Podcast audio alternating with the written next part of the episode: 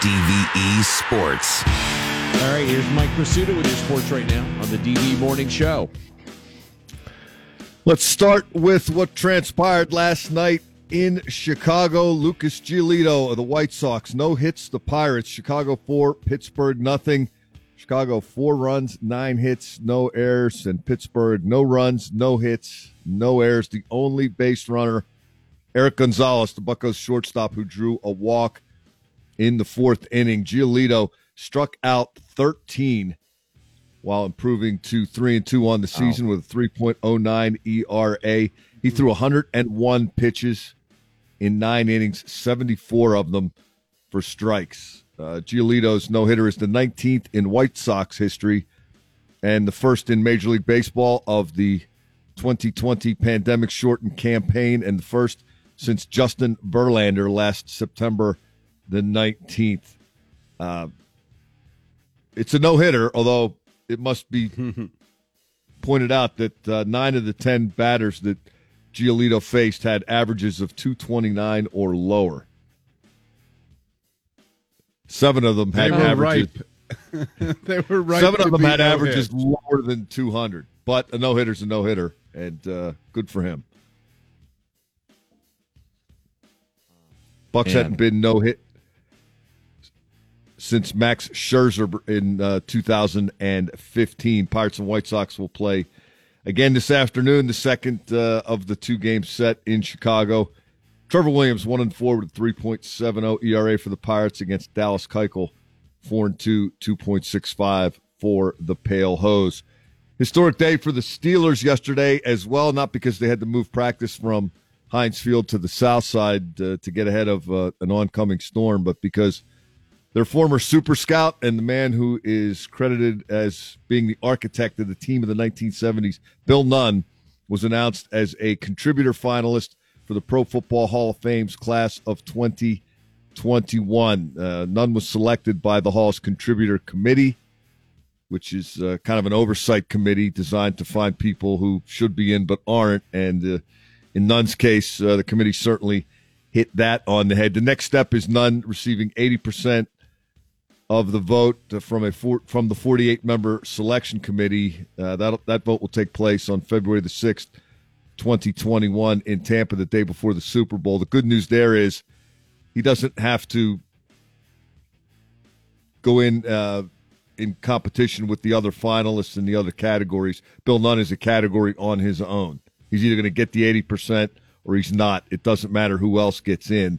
And uh, I talked to one member of that selection committee yesterday and was told there's no way Nunn doesn't get 80% of the vote. Uh, in addition to right. being that architect of the 70s, Bill Nunn's work uh, as an advocate for athletes from what we now refer to as historically black colleges and universities yeah. is legendary. He was doing that, trying to get guys into the NFL long before the Steelers hired him in 1968. Uh, Bill Nunn wasn't just uh, the greatest scout of all time. He was uh, a civil rights uh, fighter and uh, a guy who whose impact extended beyond the NFL. This is uh, long overdue in a lot of people's opinion, mine included. But oh, so appropriate that Bill Nunn is the first scout in NFL history ever to be a finalist for the Hall of Fame, and he's going to be the first scout to ever get in the Hall of Fame. And uh, if you were on Twitter at all yesterday and you saw some of the reaction from the Steelers – their scouts and personnel people, and even some people around the league. It's just uh, there are a lot of people that are really fired up about this, and I would be one of them, guys. Long overdue, and uh, I know Bill. You know all too well the history and the importance of what Bill Nunn did for the Steelers organization. It's uh, it's one of those things where, if it were a movie, he'd have to have a pretty big role in, uh, you know, in describing what happened in putting together that Steelers dynasty that changed the the city, the the league, and uh, the sport uh, from that point on.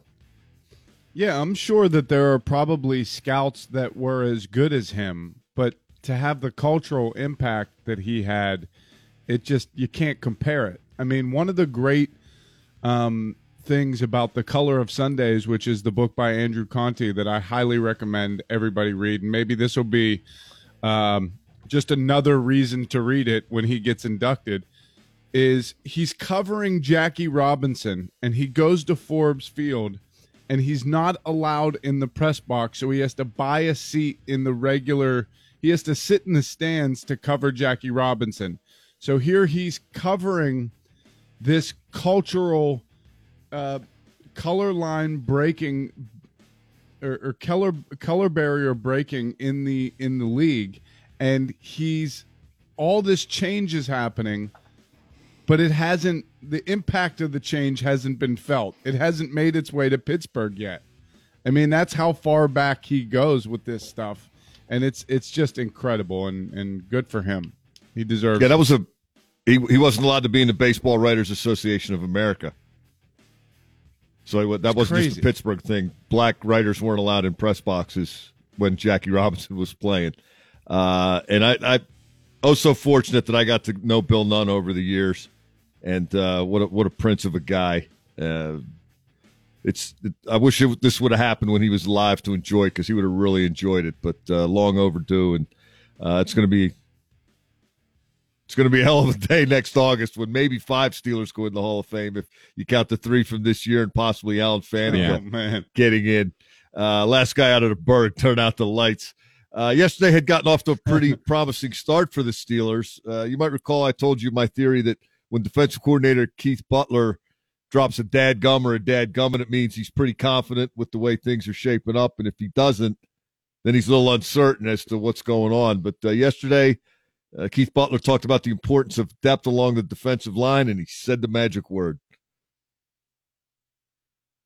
really during the during the game when you're wrestling with a guy that's that um, you know 300 pounds you get tired. And so cam and uh, uh, both those guys are going to get tired. We're going to need to to rest them a couple times. Uh, you know tyson the same way you know we'll play him inside when we're, we're playing our okie defense so uh, we've got i think a little bit of depth there uh, we got to be able to rest those guys and put guys in there that can be productive for us uh, when those guys, uh, you know, when those guys aren't in there. Yeah, so you get a wrestling and a dad gum in the same uh, soundbite. That's a good sign for Nice. the Steelers. Butler also confirmed uh, Mike Tomlin's assertion that third round draft pick Alex Highsmith belongs. Uh, although to the extent uh, Butler remains uh, a little uncertain, given that uh, we're not going to find out uh, in terms of snaps that actually matter until September. No, no preseason games. It's all just practice. But for now, uh, outside linebacker Alex Highsmith uh, is realistically being perceived as a contributor. Yeah, I think it is because if uh, we got to rest those guys at some point in time. Uh, Ola's doing a good job for us also. Um, yeah, you know, but uh, Alex has really shown that he belongs in the NFL. He belongs where we drafted him at. Uh, do we really know that until we get him live action? Probably not. Uh, but what he, what we've seen him do here in practice and stuff like that is encouraging uh, in terms of uh, us putting him in and having having uh, enough confidence in him that when he goes in, it won't be a huge drop off uh, from those two other guys. But you know, those two other guys are uh, you know good football players and, and probably elite in the National Football League. So it's going to uh, take a little while for Alex to catch up with them. Uh, but uh, I think he's got a real good attitude in what we're asking him to do. He's he's real good learning. You don't have to tell him something two or three times. Uh, he usually gets it uh, after the, the the first time. And I've always thought good defensive football players learn from their mistakes, and what I mean by that is they don't they don't repeat them. Uh, and I think Alex is that type of guy. Yeah, Bud Dupree and T.J. Watt need somebody to come in and give them a blow in games, and Alex Highsmith might be that guy this coming season. Uh, Jim Rutherford has uh, begun his rebuild, uh, retooling of the Penguins.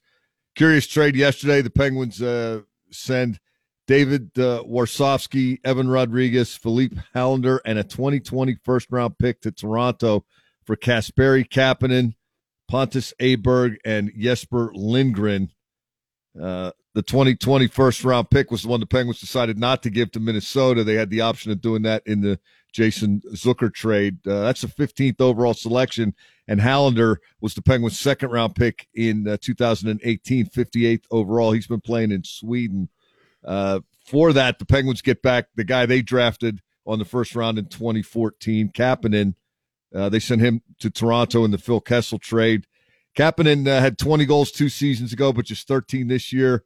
Uh, fell out of favor in Toronto when they tried him on the first line at the start of the season uh, with John Tavares and Mitch Marner. It did not work. He was a third liner by the end of the year, 13 goals. Jim Rutherford thinks that Kapanen is a top six guy uh, coming back to the Penguins. Uh, Kapanen thinks he's a different player than the one the, the Pens traded years ago. Um, and I think when I was drafted, I was a little one one dimensional. I mean, I, I love to play on offense and with the puck, and um, everything else was kind of lacking for me, especially to make that hop into the NHL.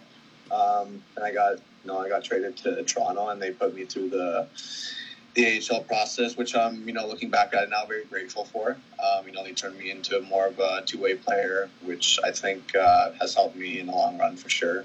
Um, so in that way, I think you know I've been playing penalty kill for the last three years. Um, you know, a bit more physical. I've been trying to be more more gritty, um, just more of an all around person and, and, a player too. So, um, you know, I'm older now than I was back then. So, um, a lot, a lot has changed for sure. Remember the, the time that uh, we never questioned Jim Rutherford because every move he made struck gold and Stanley Cups? Yes, I do. Those that time has passed. I don't, I don't get this one, guys. Well, that's what I was saying. It's like it's good to look at it like, oh well, you know, look what the Maple, look how bad the Maple Leafs ended up on this trade. We ended up getting two cups out of it, and uh, we ended up with the same guy coming back here. Uh, but does it make us better? like you could. Uh, just because it ended up, it, it, doesn't make a whole lot of sense for them. Doesn't necessarily mean made a whole lot of sense for us. I mean, I don't know. Uh, time will tell. GMJR. I, I again, of all the changes that haven't been made into the Penguins organization, general manager is the one that I thought stuck out like a sore thumb and was easily mm-hmm. replaced. No disgrace. You know, he has a chance to tarnish his legacy now. Whereas if he would have walked out after this year, I think it would have been like, ah, thanks for the cups, man. And now he's risking get the hell out of town. Yeah. it's trending that way. Trending that way. All right, let's take a quick break. We'll come back. Mr. Wednesday, Jeff Conkle joining us here. Wherever you listen to podcasts. The DVE Morning Show, Randy Baumann, along with Bill Crawford, Mike Prisuta, and uh, of course, it's Wednesday, and that means it's time for our friend Jeff Conkle, Mr. Wednesday.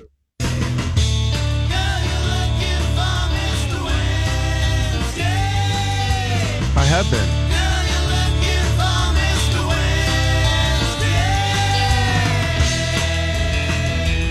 Well, you found him. Here he is, Mr. Wednesday, Jeff Conkle. What's up, man? How are you?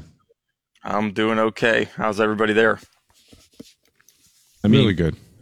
Hanging in Excited. there. Really surprised about the Pirates getting no hit last night. That was uh, it was a shock to wake up to that. Uh, I don't know if you saw that, but the White Sox, uh, Lucas Giolito threw a no hitter against the uh, the Pirates, and I believe he's already been reprimanded by the league. I mean, that was just mean. You know, I, it was too much. A bunch of guys yeah, hitting too much. Fuck ninety. Fined for bullying. Yeah. the only guy who throws a no hitter walks off the mound, and his teammates go, "Whoa, whoa, whoa." Big deal. Yeah, there was probably there was probably a lot of sarcastic uh, hand slaps on that one. Like, yip, yeah, the only one where "yippee ding dong" was probably uh, uttered a lot of times as he was walking off the mound there.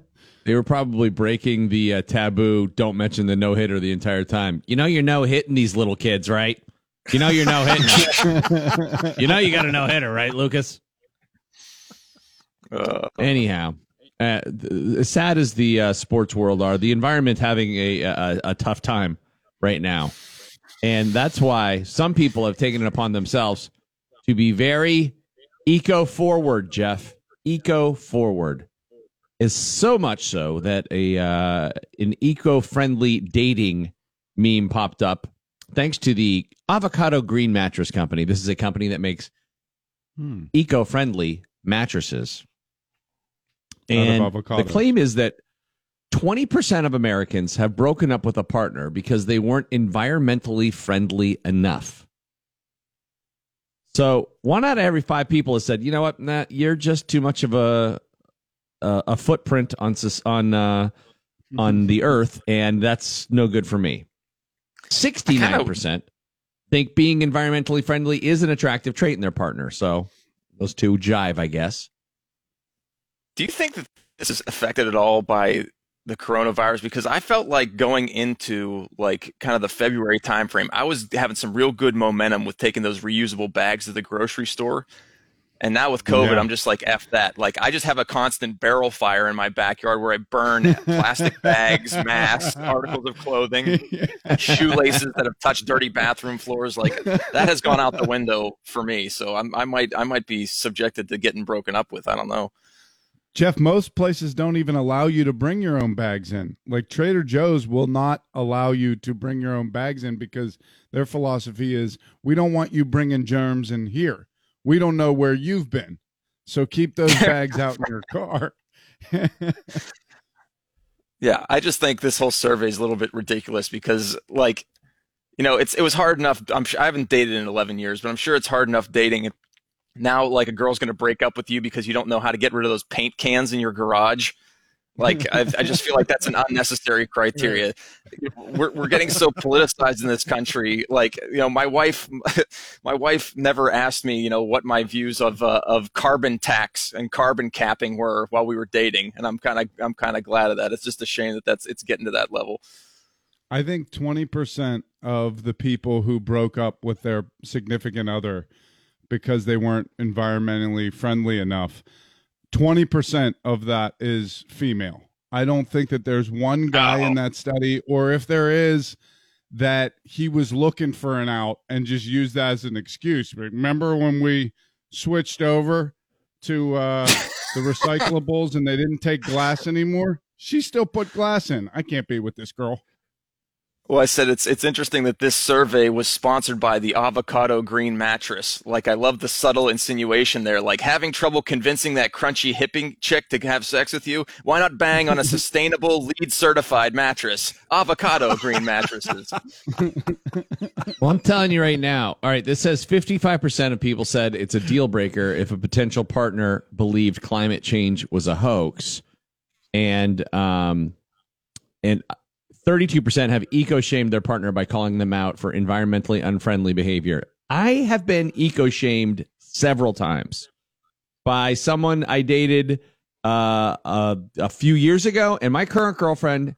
This is, dude. This is a big source of us fighting. She thinks I am the most, re- and I'm pretty good. She thinks I'm the most reckless person in the world because she is out of control. Like she is way off the reservation with this stuff. She, I show, I sent her a picture of the dumpster at my, you know, we're cleaning out my dad's house. Full, of, it's Yeah. there's so much garbage. A lifetime of crap has accrued. We're throwing it out. I send her the picture. She goes, I hope that's not all going to a landfill. And I said, I have bad news for you about where garbage goes. yeah. Uh, we are the- the always time- fighting about this.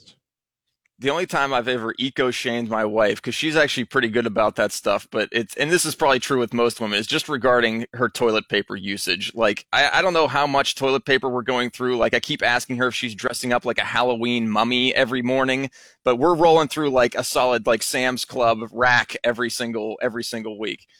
Yeah.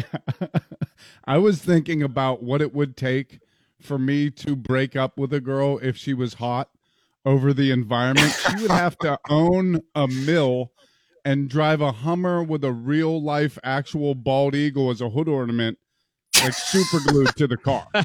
For me to be like, all right, you know what? This is probably too much.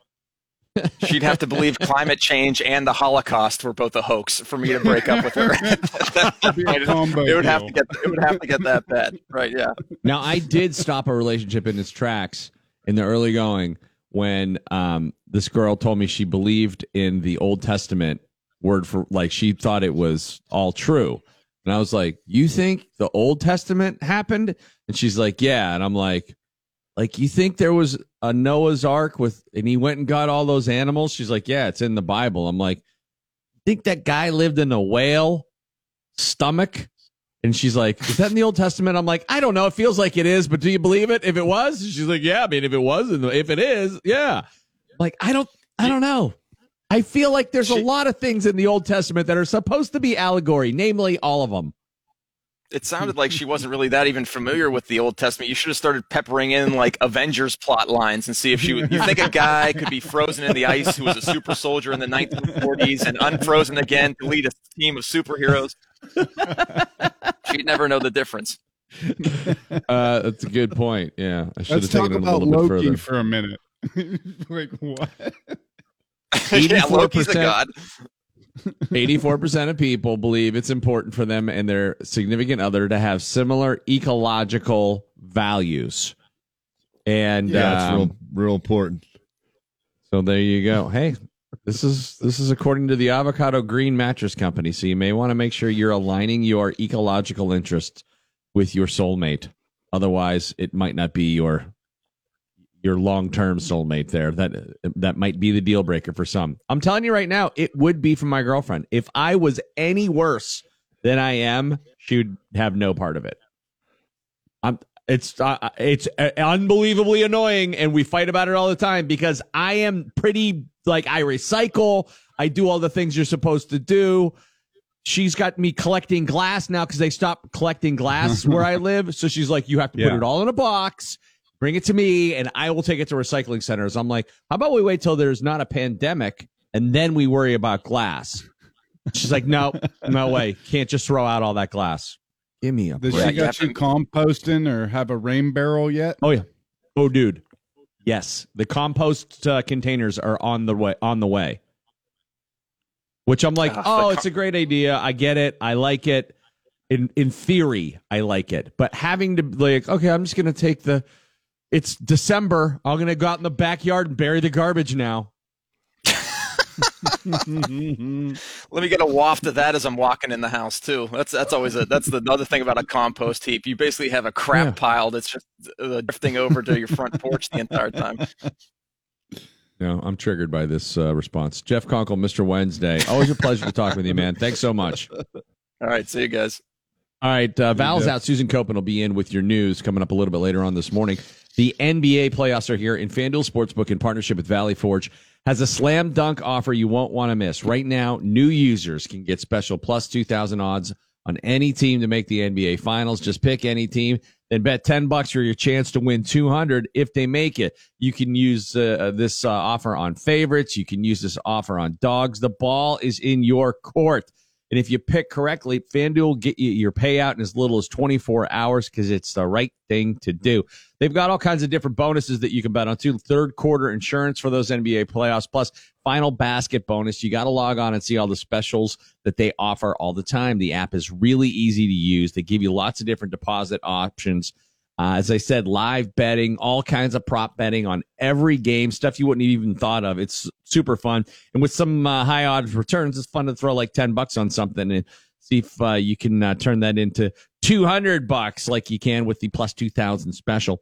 Type in fanduel.com slash Randy to get started. That's how you get all those hookups. They know I sent you that way. Fanduel.com slash Randy. Fanduel Sportsbook, more ways to win. Got to be 21 or older, present in New Jersey or Pennsylvania. New users only must wager on designated boost market. Max bonus $200. See full terms at sportsbook.fanduel.com. Gambling problem? Call 1 800 Pittsburgh. I have to thank your mom right off the bat for my awesome uh, uh, mask that your mom made for me because your mom makes masks, which I think is like a, adorable and just awesome. And she made me one upon request, and it is the coolest Stars and Stripes mask because I always like to, to rock the flag. The flag was really important to my old man. This is like the year of me getting over my dad's you know passing, so I was like, oh yeah, the flag's always a good one. And this mask, let me tell you, Bill, it is my favorite mask because it leaves nothing uncovered. It goes from right underneath my eyes all the way down boy. comfortably. Un- you know how they they ride up over your chin sometimes. Not this one. It's man. actually It a is the- dicky. yeah. It goes right down into a dicky. That's right. Randy Baumann and the DVE Morning Show. I love my Mrs. Koeppen mess. Susan Koeppen uh, joining us now here on the show. Hi, Susan. How are you? Good morning. How are you? But we're hanging in there. I was just, I got triggered by the last conversation we had about how much my girlfriend gets on my case about how I don't meet her standards of environmental awareness and I don't do enough. And like uh, Jeff Conkle was just saying, because of coronavirus, I've gotten even worse where I'm like, what's the point? You know, I'll still recycle cans and cardboard and all that kind of stuff. They don't do glass by my house, but she, so she makes me do the glass separately. She yells at me for basically if I don't repurpose every single thing, then uh, I am uh, I'm uh, you know I'm leaving too big of a footprint on the earth. I don't know what to do about it, other than you know I got to be me, and who I am and doesn't that might care involve about throwing out plastic. yeah, that's right. Think about well, sh- her head must be exploding. Think about all the people, you know, especially in the height of uh, when we were all in quarantine, everybody cleaning out their closets. The amount of trash every single week outside everybody's houses, they're cleaning Yeah. out the basement, Mhm. the garage, the closets. I. Well, Goodwill stopped taking donations in a lot of places. They kind of were doing uh, on and off days because so many people were bringing stuff in. Uh, I, I was cleaning out my dad's house, and you know, I'm going to be doing that for the next two months, trying to find a home for all of this stuff. I just called yesterday uh, the veterans group, uh, the VA, to come and pick up some old furniture that I had. And I figured that was a good place for some of it rather than trying to, you know, take it to Goodwill or like burn it in front of my girlfriend and go, look what you made me do, you know, just have a freak out. Um, but they're going to come, they come to your house and they will pick it up as long as it's only as big as like one guy can carry. So if you just have it so that a driver can just throw it into their van, they'll take it for you. So that's one place if you want to recycle some clothes or some small furniture and stuff like that. But, uh, like you said, everybody cleaned out their house and Marie Kondoed their way through their their closets in the beginning of this and Yeah. really cleaned things out. Now, did you uh, subscribe to the Marie Kondo theory of getting rid of your clothing or household items? Uh, I throw, uh, well, I don't want to say I throw everything out, but I, I get rid of, I, there's no keeping stuff, you know? So in my house, there's, I don't keep, you know, the, the jersey from high school like somebody in my house has because he hit a home run and it's very sentimental. No, it's all gone. Um, but we cleaned out my daughter's room. She had this ginormous bunk bed system with a desk and the whole thing. And I put it up on a website and uh, finally some guy said, all right, I'll, I'll buy it from you. And he came and got it. But now she has a mattress on the floor and no furniture. And we went this week to buy furniture. It's like It's all everything's gone. gone. All Yeah. gone. I went online to buy her a new desk. All gone. Nope, nothing in that size. Nope. You want a white desk to fit that specific spot in Mhm. her bedroom? Nope, nope. Back order. So now she's sleeping on a mattress on the floor. Susan, I heard that a couple of my friends went out to get desks for their kids for the new school year, and they went to IKEA. And IKEA, first of all, had like 50 people waiting outside in line to get in. Like there were they were already at capacity at IKEA, which is basically the size of an airport hangar. And every single desk in the place said, "Oh, this has been oversold. That's been oversold. This is out of stock. This is you can't get this one." There's like two desks to pick from. My my go-to place is always Home Goods. I love Home Goods. There was nothing there. And I said to the lady, "Where is all of your stuff?" I mean, normally it's you, you know, you have so much stuff to pick from. You're like, "Oh, do I pick that one or that one?" No, she said, ah, "It's all gone." I mean, we're talking everything. I mean, they had like a couch there and like a a end table. There were no dressers, no beds, no desks. It's crazy. So It's yeah, so she's sleeping on the floor. Um, my sister has basically, my older sister has taken, now she only has one kid left in the house right now. So she's, for her, that's pretty close to empty nest. So she doesn't know, she doesn't know what to do. Her older two in college. So she started selling everything in her house on eBay and she's obsessed with it. And she's like, you don't understand. People will buy anything. And she's Anything. telling me about all this stuff that she's putting on eBay and making money on. And it is kind of crazy. Now she has some nicer things that it's understandable that they would sell, but there are like pointless little things. She's like, this stupid little, you know, uh, stand that I don't even know, you know, my husband's mom bought it for us. Like it it never did anything and never fit anywhere. She's like, it sold for like $75. And so now anytime I show her anything at my dad's house, she's like, don't throw it away. That's worth money. And I'm like, who's gonna, I'm not doing it. I'm not opening up a store. This is getting donated. Mm-hmm. so then I found a bunch of old clothing and she's like, oh my God, definitely don't get rid of the clothing. Take every item and then put, take a picture of it. She's like, people will buy it. Vintage stores will buy it. I'm like, who's got the time to do all that? Like I got a one mission here. And that's to clean out the closets. I am not opening a store. That that is the problem. it's the time it takes to do all of Yeah. that.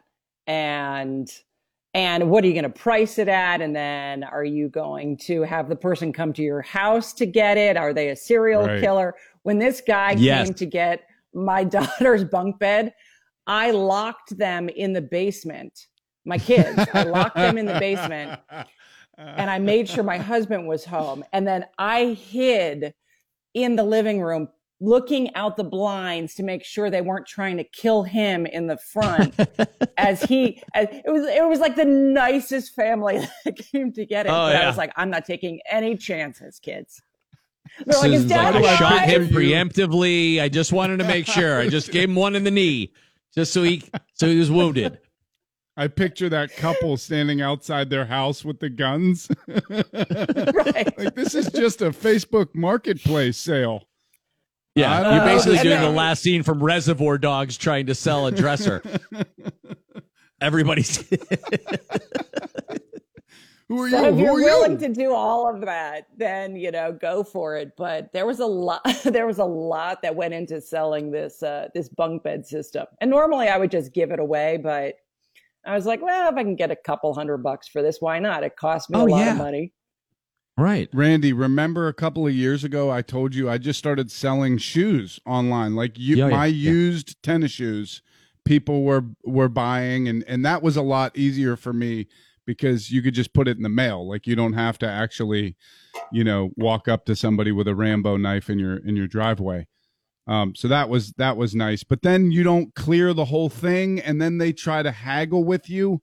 Like I had it listed for a price, and the guy goes, "How about thirty dollars less than that price you had it listed for?" And I go, "Hey, how about no? Uh, we're not haggling here. This isn't a yard sale. The price is the price. I don't care. I'll keep the shoes." I like a haggle. I'm a good. My I learned to haggle scalping tickets a long time ago. So that to me, there's an art form to it. My dad was always real big on it. and It would tell me when I, I had a good haggle or I caved too much. He'd be like, "Yeah, you caved," you know, and he'll be like, "Way to stick to it." He's like, "Walk away. You got to walk away." He goes, as soon as they come down, you go, uh uh, and walk away. He's like, it'll cut them right in half right there. So if you want 30, they say 15, you say, uh uh, I'm out of here. The guy will go, whoa, whoa, whoa, whoa, whoa. 22. Whoa, whoa, come back. Yeah, but that that's my point is that virtually that goes away. Haggling is really an in-person sport. Like what are you going to do? Like I'll log off. I'm going to log off. No, don't log off. Don't log off yet. I mean, There's a there is a scene in the Pittsburgh filmed movie An, An American Pickle, which I don't know if you guys have seen that yet. The Seth Rogen movie. I watched it last night, but they have a scene that is reminiscent of uh, Monty Python's The Life of Brian about haggling, where the Seth Rogen character comes back from a hundred years, where he'd been you know frozen in time in a pickle vat. And so it's a guy from the turn of the century on Butler Street in Lawrenceville selling pickles that he made. And the guy's like, "Oh, how much for for these these uh, artisan pickles?" And he's like, uh, "You know, four dollars, three dollars less than in the in the fancy stores." And the guy's like, okay, great. Here you go. And he's like, you know, haggle? And he's like, what do you, what do you mean? He's like, you're just going to take price. You're not going to haggle. And he's like, no, this seems fair. And he's like, why won't you haggle? Because haggling, that's how it has been done throughout time, Bill.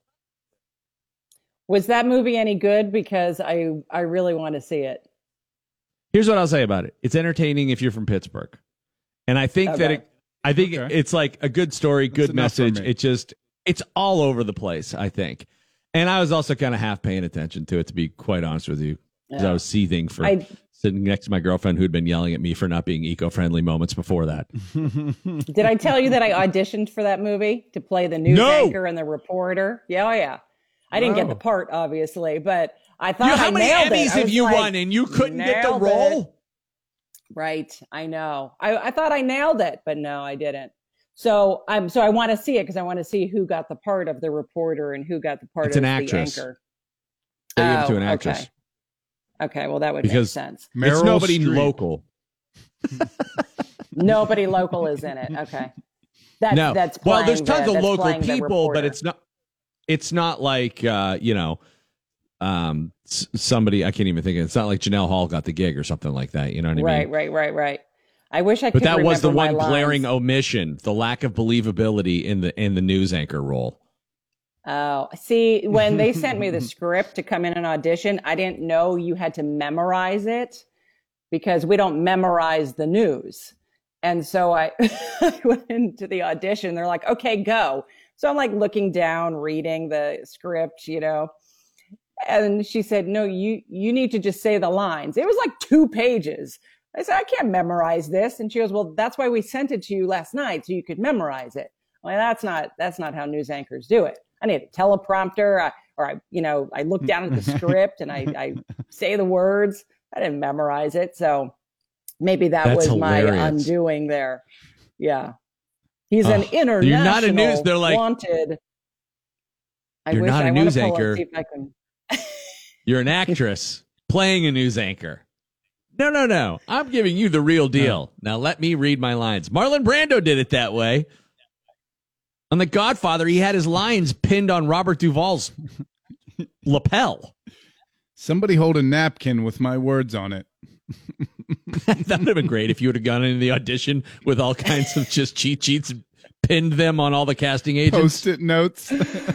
oh, they were so nice to me though. They're like, just do it again. No, you're good. It's getting better. Do it again. I'm like, oh, you should have put Well, we a did, note like, a on little there bit that of a- please memorize.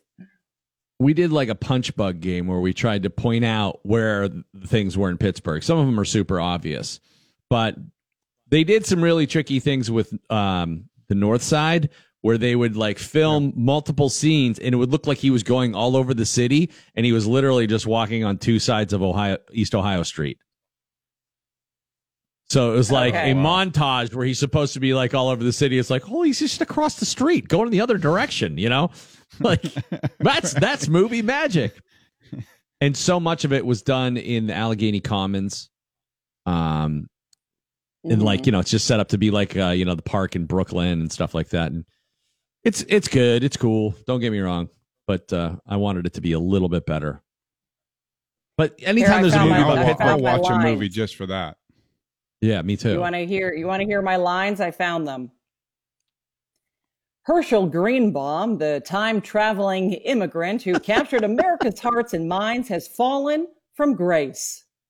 There you go. That was the opening line.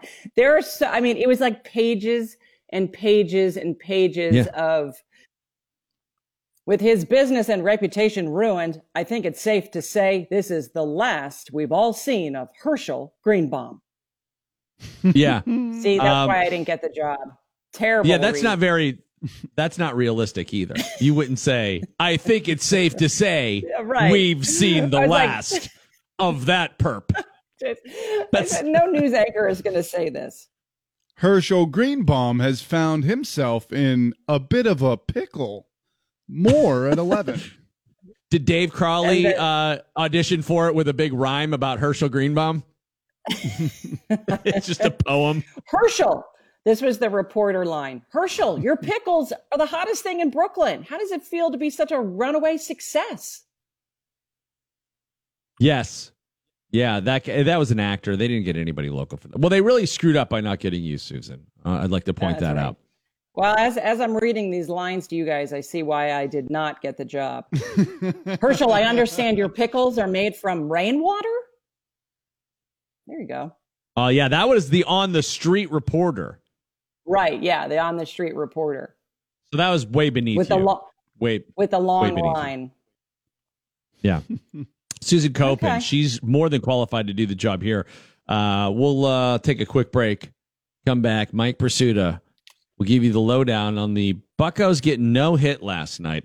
But really, the big news in sports is a, a trade for the Penguins that has a lot of people kind of. Uh, I think we're excited at first for, uh, and uh, then kind of took a step back and go, wait a minute, what? And Bill Nunn, all but assured to be a member of the Pro Football Hall of Fame, I think is really the most important sports news of the day. And Mike, I know everyone over at uh, Heinz Field agrees. Guy that, uh, for whatever reason, just never got recognized, but uh, one of the most uh, important contributors to the team of the 70 Steelers. You, you know, put him up there with Chuck Noll and Joe Greene and anybody else because he's the guy that went out and found the players and looks like he's going to finally find his way to Canton. Greg Warren joins us 745 and Mr. Skin's got a new documentary out. So we'll talk to uh, our old friend, Mr. Skin a little bit later on. That'll be like 845 this morning here on D. DVE E Sports. All right, here's me with your sports right now on the DVE Morning Show. Mike. Sports is out brought to you by Bridgeville Appliance. The Pirates got no hit in Chicago last night. Lucas Giolito of the White Sox turning the trick on just 101 pitches, 13 strikeouts, and one walk for Giolito in the 4 nothing gem.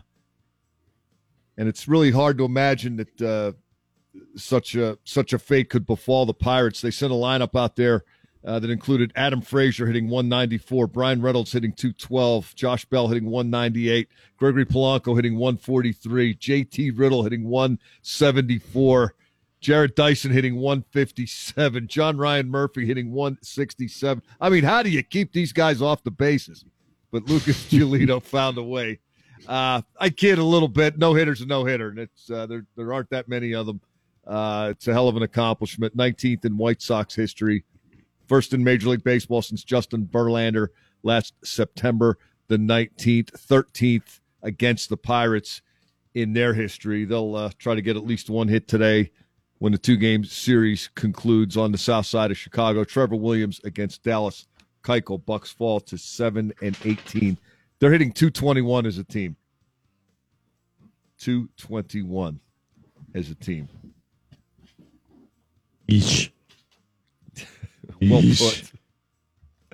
Steelers got some uh, long-awaited good news yesterday as they moved practice from Heinz Field over to the indoor facility on the south side uh, to get ahead of some oncoming weather.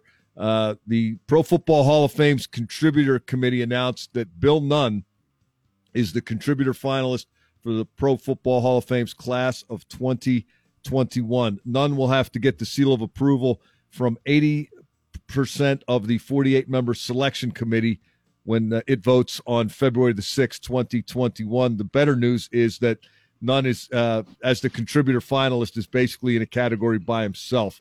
Uh, he doesn't have to be considered more worthy than any of the other finalists. If he gets 80% of the vote, he's in. Uh, I talked to one member of that committee yesterday and was told there's no way he's not getting in. That's one guy's opinion, but that's uh, the way the wind's blowing. Bill Nunn, uh, the Steelers have maintained long deserves enshrinement in Canton. What made him so special is the architect of the team of the 1970s. Mike Tomlin talked about uh, what uh, Bill Nunn meant to him and uh, how Bill Nunn rolled following practice yesterday. You know, I learned a lot from Bill, formally, informally. Uh, the journey that he walked that that was his life um, was something to be learned, but just strictly vocationally from from a, a talent evaluation standpoint, um, I was always really impressed how he never let football get in the way. Um, his evaluation style was purely based on pedigree, knee and ankle flexibility, body control, fine motor skills, top end speed, measurables, uh, things of that nature. He never got distracted by the football and he kept evaluations pure from a pedigree standpoint. I was was always really impressed uh, and marked by that. And guys, that was a directive from Chuck Noll when when Noll was hired and Nunn was there. Uh, had just recently been hired by the Steelers after uh, being a sports writer for the Pittsburgh Courier. Noll told Nunn, "Go find me athletes. We'll turn them into football players." And the rest is NFL history. And in Bill Nunn's case, it's more than NFL history because he had been an advocate for athletes from the uh, what we now call historically uh, black colleges and universities long before he started working for the Steelers. He used to pick a black All America team every year. That uh, well, he did such a good job. The NFL eventually had to pay attention and start drafting these guys. and uh, a lot of them are going to be in Canton with Bill Nunn. Uh, the presumption is he's going to pass muster in February and finally take his rightful place in the Hall of Fame. He'll be the first scout so enshrined. That is so incredible. Well, I mean, long overdue, no doubt about it. But uh, this is a story that needs to be told for people outside of Pittsburgh who might not know it, uh, and an important time for a story like this too. Uh, you know, in in light of everything that's going on around the country, being recognized for what he did by scouring the historically black colleges and universities and bringing all of that talent into the NFL, essentially changing the face of the league. Bill. Yeah, I mean, it kind of makes sense. It's on brand for him to maybe be overlooked or not considered for all these years. But all it really takes is for somebody to bring his story to the table. That's why I think he's a shoe in too. You couldn't listen to his impact and what he did by somebody who was on on the ground when he did it and say, "No, this guy doesn't deserve to be in." Yeah, it's a right. it, it is long overdue, but there's something very appropriate about him being the first scout, even if it took longer than it should have. That's uh, that is his rightful place, believe me. Uh, we also heard from Mike Tomlin this week, uh, giving Alex Highsmith, the third round outside linebacker from North Carolina, Charlotte, the seal of approval on Monday. Tomlin said that uh, Alex Highsmith has proven he belongs, as has second round wide receiver Chase Claypool. TJ Watt did some zooming yesterday, and uh, he concurred with the assessment of Highsmith and emphasized the need for Highsmith to take some much needed pass rushing reps uh, during games in place of either Watt or Bud Dupree. Uh, I, I, think Alex has done a great job of just being ready in this in all these uh, tough circumstances to be a rookie, and I think he he knows the defense really well. Uh, he's making all the proper calls. He's asking all the right questions, and uh, I feel like he can definitely uh, fill in when needed. And I think Bud and I found out last year that we we can't play the full game. We can't play every single snap um, if we want to play to our uh, fullest of potential. Uh, so I think he can definitely help rotate into games this year. Of course, it wouldn't be a day talking about the Steelers if we didn't talk extensively about Claypool who uh, continues lighting it up and did so again yesterday, according to the practice report from the indoor facility. Defensive coordinator Keith Butler uh, did some Zoom time as well yesterday. And even Butler was asked about Claypool. Uh, of course, it was me doing the asking, but Keith Butler had a pretty interesting response. You know, when we first saw him, when I first saw him, I, I thought he had brick hands there for a minute, but I, have been real impressed with him as of late that size and that speed, uh, you know, something that's hard to to defend. Especially, you know, you get in the red zone and stuff like that, and you start playing jump ball with a guy, and he, has got that size that he can body you up with, or he can out jump you. It makes it, uh, you know, tough for us to defend a guy like that. So, I'm I'm uh, glad we got him, uh, and uh, you know, I think uh, he's going to be a good football player for us. At, at least he makes it tough on us to defend him. Uh, and uh, he's he's kind of shown up uh, these last uh, last week or so. He's really uh, gotten better, I think. But I'm not coaching him. I'm just you know I'm watching him against us, and you know if we had to play him, I'm sure we'd we'd find a way to double him and try to take him out if we could. Now, he saved the best for last there, didn't it? We'd find a way to double him. Uh, we're going to do put deal. one guy on, on the other one's shoulders. Uh, the, the ability to go up and get the ball, I think, is what distinguishes this guy. And and that is going to be difficult to defend. His ability to be a hands catcher, He doesn't let it come to his chest and then try to trap it, and he knows how to use his size and uh, and his uh, body type to to achieve positioning. Uh, red zone threat, at least, I think, but uh, we'll see. It's still just practice.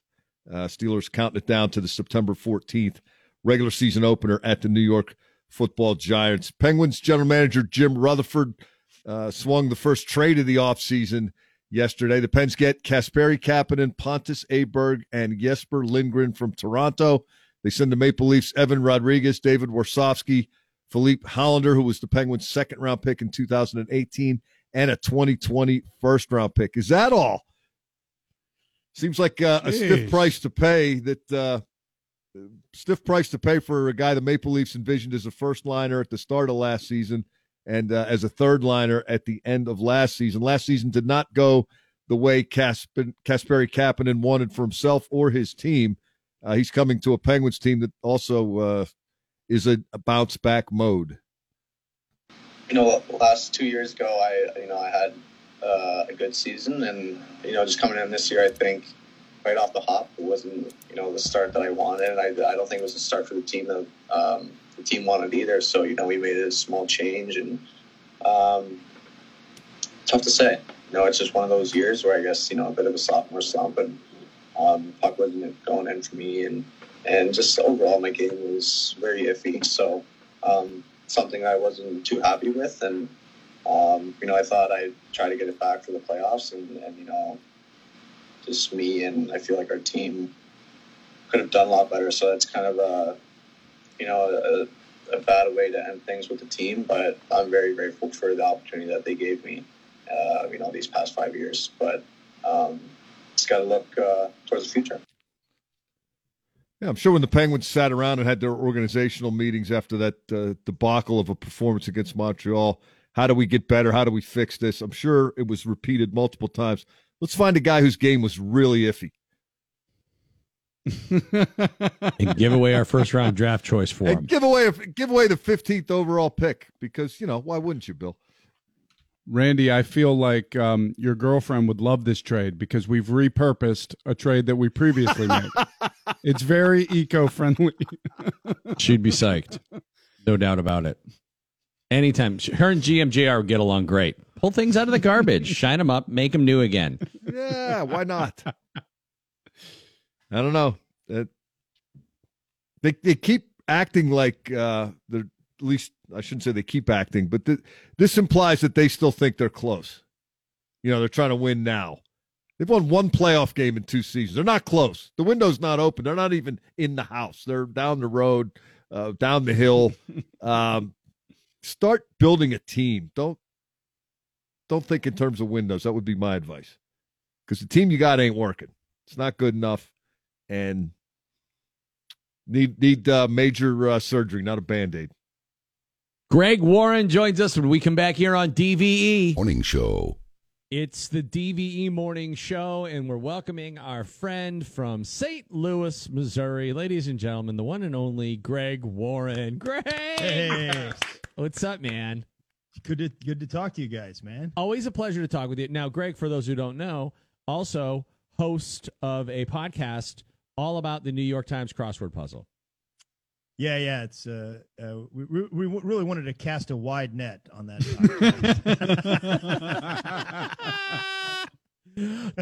also has a, a, comedy special out right now on Amazon where the field corn grows. Make sure you check that out.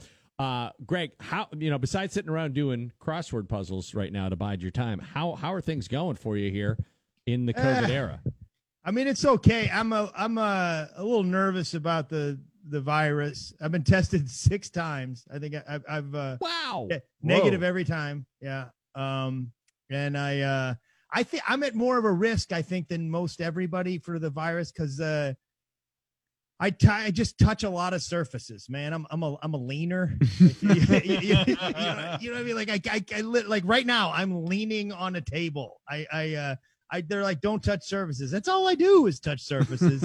I would be elbow deep in a pile of dead bats from Wuhan, China, if it took a little pressure off my arches. You know, Greg, Greg, that's what started COVID. I know, man, but I'm tired. You know, I just I.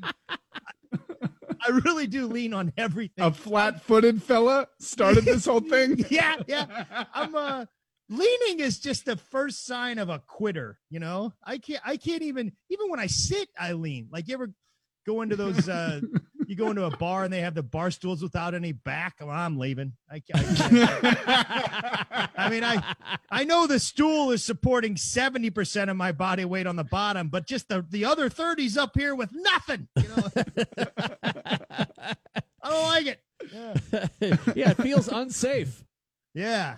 I um and I don't I don't I can't go to the gym anymore. Uh you know, I'm nervous about being in the gym. Yeah.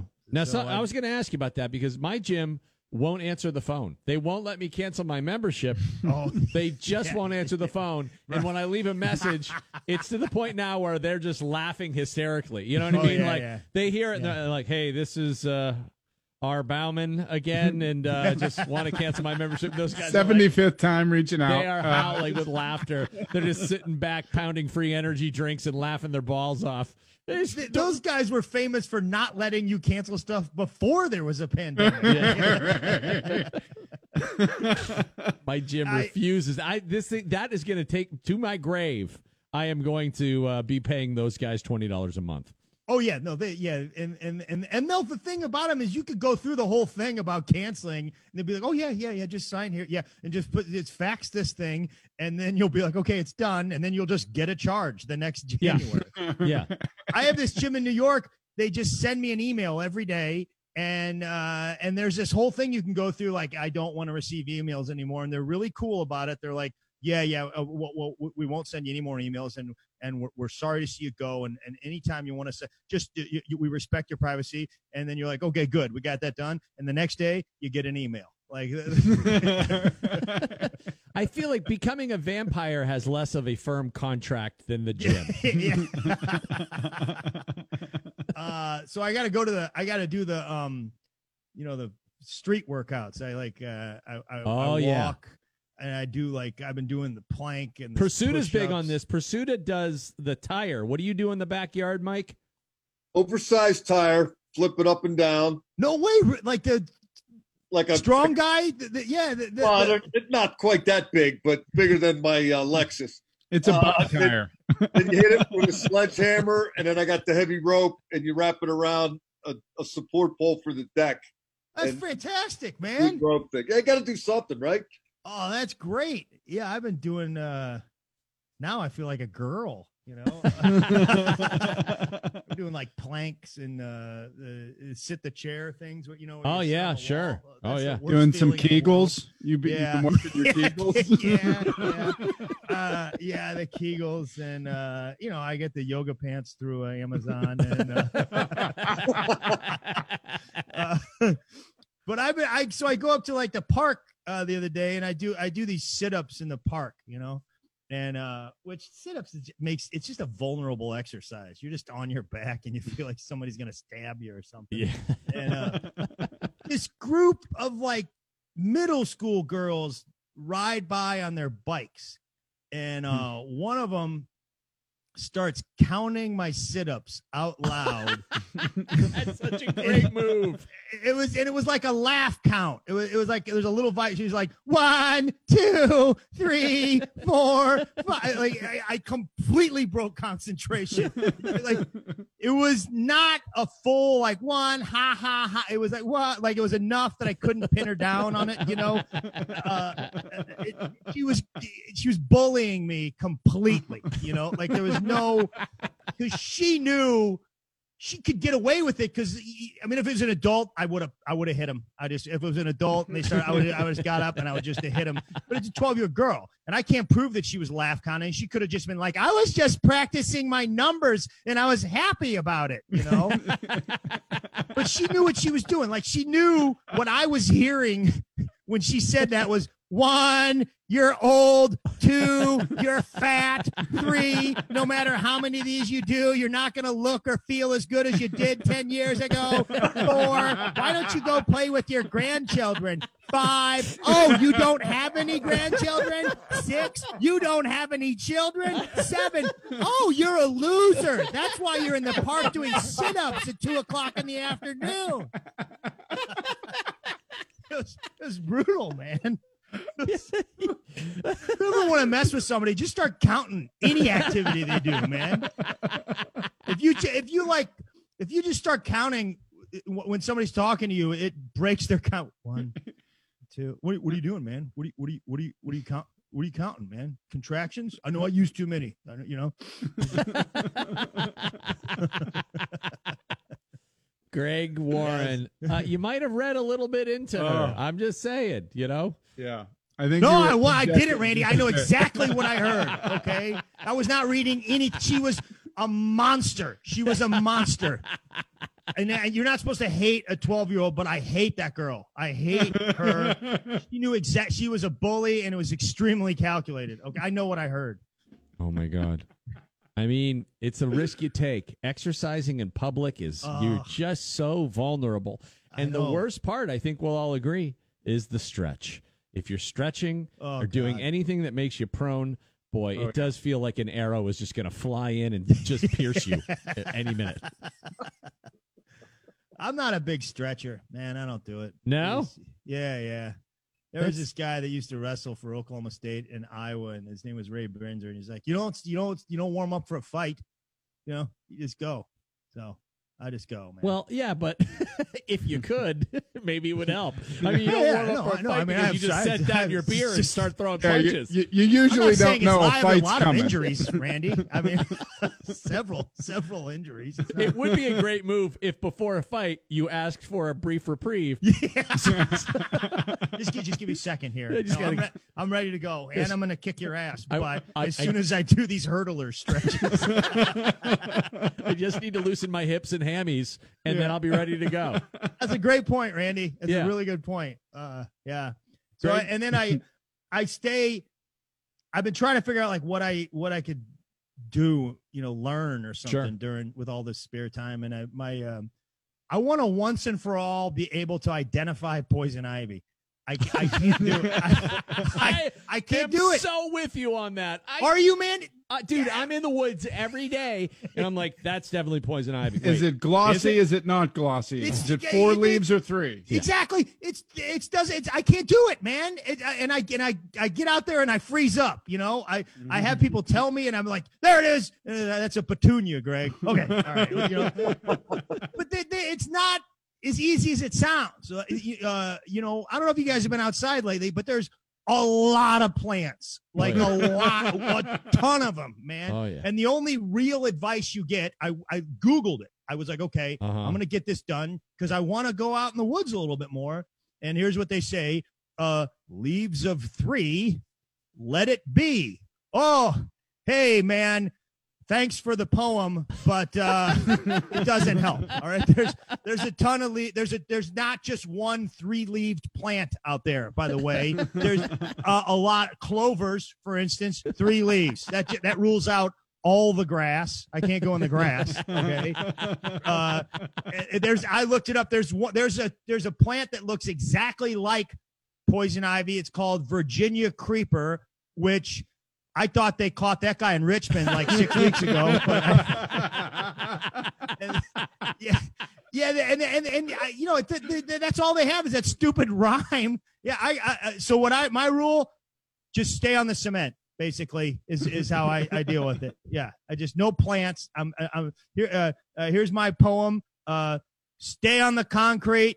Don't get a rash. Now I know it's not a great poem. I know it doesn't rhyme or anything, but it's effective as far as not itching for ten days.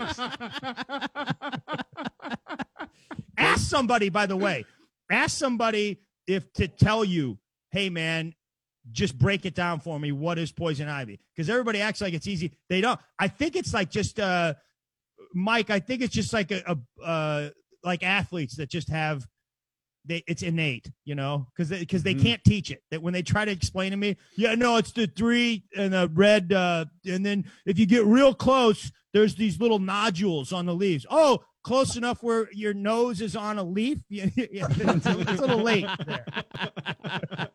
It has a bitter taste. Yeah. Yep. This is definitely Very poison rough ivy. feeling. Definitely poison ivy. This is- Which reminds me of that. Uh, oh, Bill, who was the waitress at the Pittsburgh Improv? I think it was Kim. Was it Kim? Probably Kim. Yeah, yeah. Kim sounds right. Yeah, Kim Party Party Girl. Sure. Oh, really yeah. funny. Yes. Yeah, Kim. pretty girl, Mhm. party girl. Yeah, Kim. Uh, when she was when she was in like the, I don't know, like the seventh grade, her she had an older sister who smoked weed, and she went outside and with her friends and rolled up poison ivy. And sm- uh, it sounds like a bit. She smoked poison ivy and Yeah. had poison ivy in her lungs Oh. for like, yeah, yeah, yeah. That was Kim. Really tough to itch your lungs, by the way. Oh It's- my god, yeah, yeah. You, those You have to eat a bunch of back scratchers. yeah, that, that hand from the back scratcher doesn't fit down there. Yeah, man, you have to smoke some Gold Bond. You, you know, it's really the only way to soothe that. Just freebase this Gold Bond. You'll be fine. yeah. Greg Warren, the uh, Amazon comedy special "Where the Field Corn Grows." Make sure you you uh, you download that if you haven't already, or watch it streaming on Amazon Prime. Always a pleasure, dude. Thanks so much for giving us a shout. Great, uh, Mike. We got uh, a doubleheader with the Pirates on Thursday here in St. Louis. Wow, so two seven inning games. Yeah, yeah. I kind of like it, man. Hope they don't get to the eighth inning where they got to put a guy on second. I know, man. So stupid. Yeah, yeah. Ghost Runner, Ghost Runner on second. Pittsburgh. Number eight, they say gardening together is a good date. And that What? just sounds like Where? you're trying to get them. You know, it's like you know what else is great? Dusting together. Come on in. I gotta. you know what? Moving couches together is a great date. Come over and I clean my garage with me. I, I I love gardening and I I love watering my flowers, but uh, if some guy said, "Hey, come over to my house and we'll plant some flowers," mm, I don't. Especially if he said it like about that. Yeah. Yeah. It puts the lotion. Hey, where in you the going? Why you basket. leaving so fast? You just giving me blue bulbs over here. Randy Baumann and the DVE Morning Show. Susan Koeppen hanging with us this morning. Listen up. Here's today's DVE auto deal of the day from Wright Hyundai in Wexford. A gently used 2017 Genesis G80. Competitive high end luxury sedan. Excellent condition. Great miles. Only 11,540. Black exterior, beige interior, eight cylinder engine, 420 horsepower, heated and cooled leather seats, navigation system, and onboard communication system. A premium sound system so you can jam out to Genesis while you're driving your Genesis. I suggest early Oh. Genesis. Go Lamb Lies Down on Broadway. Plus satellite radio, backup camera, dual moonroof, and more. Love the dual moonroof. One's not enough. Dual. Ridiculously discounted by $8,100. Price to sell at $35,750. Don't let this one get away. 2017 Genesis G80. You must come to some mis, not misunderstanding. There must be an understanding. You got to get to wrighthyundai.com. That's wrighthyundai.com. Susan Koeppen is with us now. Hi, Susan. What's going on? Hi, good morning. Uh, Hurricane Laura Morning. is making its way. It is expected, she is expected to strengthen and make landfall tonight or tomorrow morning near Texas and Louisiana. Evacuation orders are in place there. Category three could get up to a category four with 14 foot uh, storm surge, which is a lot of water. Yeah, these could be brutal storms, and not to discount uh, the severity of them at all. But I'm I'm wondering about the gender assignment of the storm as a she, because I know boats are she's and storms are sh- she's, but why? Well, Not there's not all because there's Hurricane she's. Ivan. I guess there was there was there's yeah, man. there was canes. Marco. Okay, so they're not all female. Not every storm's a No. she. No, no. I love how No. humans are going non-binary now, but with storms, we're still declaring gender. Well, I declared the gender when I said she. It, listen, I don't know. I'm going to call this hurricane it. It is expected to strengthen and that make is not landfall. how you should do it. They. It should be they or them. They, sorry. Yes. Wait, what was the name again? Laura. Laura's a she. Laura's a pro- most likely, yeah. She. Okay. Uh, what, what, what, what, what about boats? Why are boats she's? Do you know? Does anybody know that? I don't. No. Are boats only allowed to be named after female names? This I don't I don't Uh, I've no. never owned a boat. Um, the common practice of giving ships female figureheads and names, often after deities or members of a ship owner's family. Columbus famously crossed the Atlantic in a ship called the La Santa Maria, named after the Virgin Mary. Okay, so the reason is because they usually had a the uh, the figurehead on the boat. Okay, so there you go. Okay. Uh, let's see. Coronavirus cases in the U.S. are on the decline, but schools are now becoming a hotspot. University of Alabama reported 500 cases uh, less than a week after classes started there, and at Ohio State, more than 220 students have been suspended for violating the pandemic precautions that were put in place by by the university. So kids are being kids at college, doing what they want to do and partying and getting together. 70,000 new COVID cases in children in the US. That's up 21%. And then did you hear that Usain Bolt contracted uh, coronavirus? So he, t- he tested positive. Do you think you would have been a student who would have adhered to the guidelines of the COVID restrictions when you were in college, or would you have been one of the people at the parties? I am a rule follower and a germaphobe. So yes, I would be, I would be in my dorm room. Because Bill and I have said all along, we would have been the ones at the party. I would have been at the party, but I don't know if I would have been doing the butt luges. You know, like I wouldn't have been flagrantly disobeying the guidelines. I probably would have showed up to the party and been outside, like on the patio. Yeah. I think once it got to this point in it, I think I would have partied through the summer. And then once school started and uh, it got real, I probably would have had a fairly huge bubble. I would have stayed away from the 500 person parties, but had a bubble of like, you know, 60 people. But weren't you in a frat at Penn State? Yeah. That's So- that would have been tough because that seems like Yeah. it's going to be ground zero for a Hey, lot look, of this activity. There were a lot of diseases we were trying to avoid back then. It's not as contagious as the coronavirus. But self-contained. Um, you know, like it's Yes. not super easy. You couldn't. I mean, I guess we all we all knew at least one super spreader, but Usually, well, never mind. And Starbucks is launching pumpkin spice earlier than ever before. So you can now get your pumpkin spice latte. I did stop in Starbucks yesterday and just ordered my, you know, generic iced coffee. And the guy was very excited to tell me that if we have pumpkin now, if you want to add pumpkin. I was like, I hate pumpkin. No, why would I do that? It's like- August. Look how excited you made the guy seem.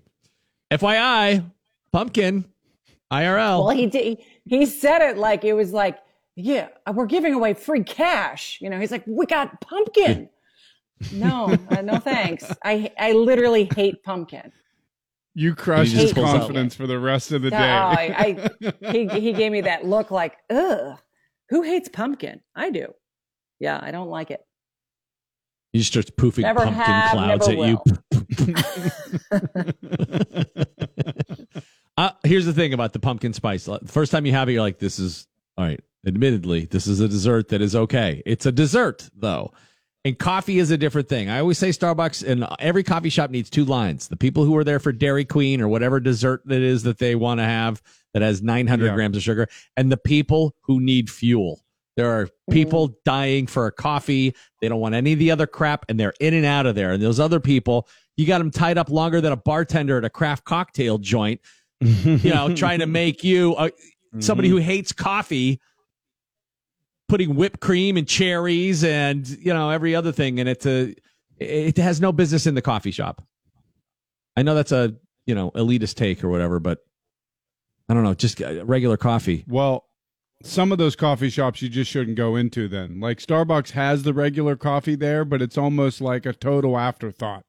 Like if you ask for that, they look down on you. Like, wait, you only want this? This is the basic entry level coffee. What are you doing? And the whole mobile order thing has made me a stupid coffee orderer because now I'm so used to just mm. hitting a button and I walk in and pick up my coffee that I can't even go in and get the words right if I have to verbally say them now. So yesterday the mobile app wasn't working, so I had to go in, and so I I looked at my phone to read the order that I was getting for me and my husband, which was two iced coffees. I'm like, grande, iced coffee, light ice, add a shot. And the lady's like, oh, you're reading it from your phone. Okay.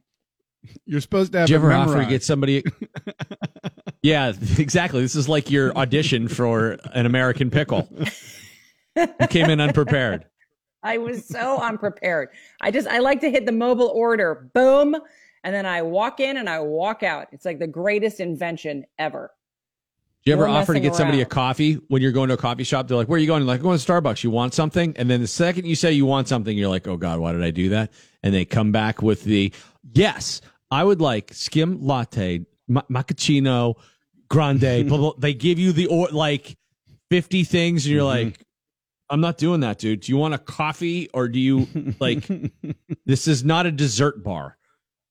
And you can't do that anymore, right? Back in the day, you could say, Hey, you want a coffee? Because it was like 50 cents, 99 cents. That's and you true. grab one of those styrofoam cups with a lid. And now, Yeah. if you ask somebody if you want a coffee, it's like $5 later because it's just a concoction of what you're talking about and it's five bucks. So it, that's an investment, financial investment if you ask somebody if they want a cup of coffee. Do you remember your first coffees? Do you remember getting when it was that you got turned to coffee?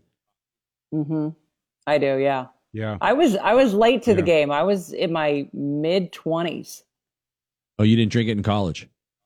No, I drank tea. Uh, yeah, and so yeah, it was mid twenties, and I was shooting a story, and the photographer said, "Let's get a cup of coffee," and I said, "Yeah, I I don't drink coffee. I don't know anything about it." And he got me a hazelnut coffee. Oh yeah. And black, but it Coffee was black. key. No, this was it was it was flavored hazelnut. Oh. black coffee and it was spectacular. And then Yeah, ever since then, uh, I started drinking coffee. That one gets you hooked. I got hooked because working on the the trucks at the carpet store when I was a kid.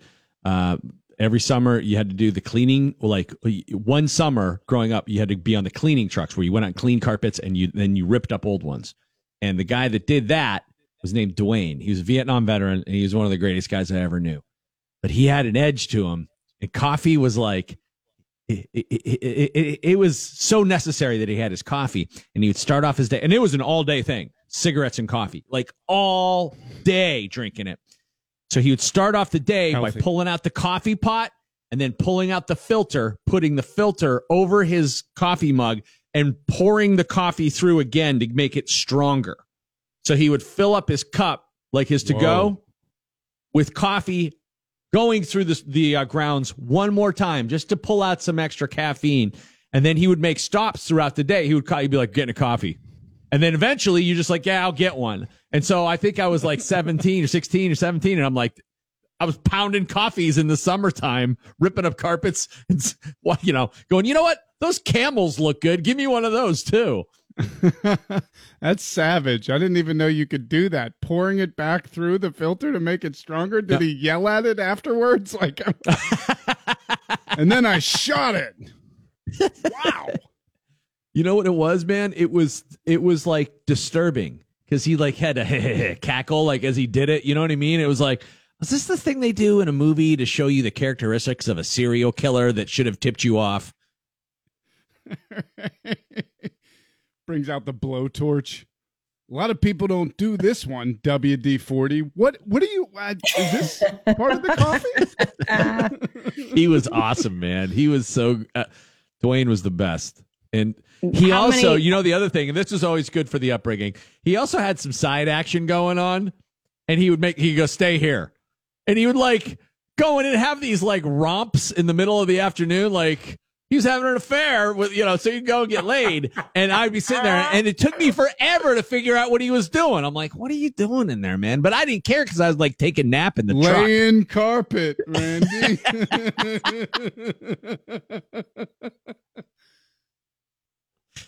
Ah, oh well, man. But but at any rate, yeah, that's when I got I got hooked on coffee, and that and Coca Cola got me through college. Diet Coke, actually, I drank tons of Diet Coke because that's what my sister drank, and so our fridge was filled with it, and I got addicted to whatever chemical is in there. Was that like the beige can? The Diet Coke? No, that was caffeine can? free. That was caffeine Okay. free Diet Coke. The uh, regular Diet Coke was just white. Yeah. And then after drinking that for so long, regular Coke tasted like it was too sugary, so I would just drink Diet Coke. It was really annoying. How many cups of coffee do you do you drink? And do you still drink coffee now? Yeah, my coffee intake yeah. is way down. I I used to drink close to a pot, and Wow. Whoa. low the um, and then I was at half a pot for about ten years, and now I'm I'm down to I have about four cups, It's a little less than that than half. You know, I feel like the generation had like my my mom, drank a pot of coffee for breakfast, smoked a pack of cigarettes for lunch, and then made dinner. Like that, there was. She smoked and drank so much coffee that we had those big, huge Folgers cans, and she Yeah. would just dump. There was never a time where she didn't fill the pot to the top. Now I make my own coffee. I it's like it's what I need for the morning. Four, you know, whatever it is, four Right. cups. That's it. right? That's what I do. And as a matter of fact, I started cutting it with half calf too. Have you done this yet? You can get half caffeinated coffee, which is essentially, you know, one cup, one scoop of regular and one decaf. But they make it so that you can get it No. in half calf now. Because I'm starting to think caffeine has really been the thing that's been screwing up just about everything in my life. You know, if I can blame it on one thing, it's really convenient. So recently I've decided that's caffeine. Caffeine is So I'm trying for to you. wean I off of mean, it. Make no mistake about it. It mean, is. it's It not the is a. Dr- it is a drug. I have to. I have to have it first thing in the morning. I have to have a cup of coffee as soon as I wake up, and I just have one cup a day, and that's it. And then all is good. I I don't touch caffeine or or coffee after my one cup in the morning. But if I don't If- get my one cup in the morning, uh, I'm a bear. yeah, I think if I had to quit drinking booze or drinking coffee, I, I would rather not be able to drink beer than coffee.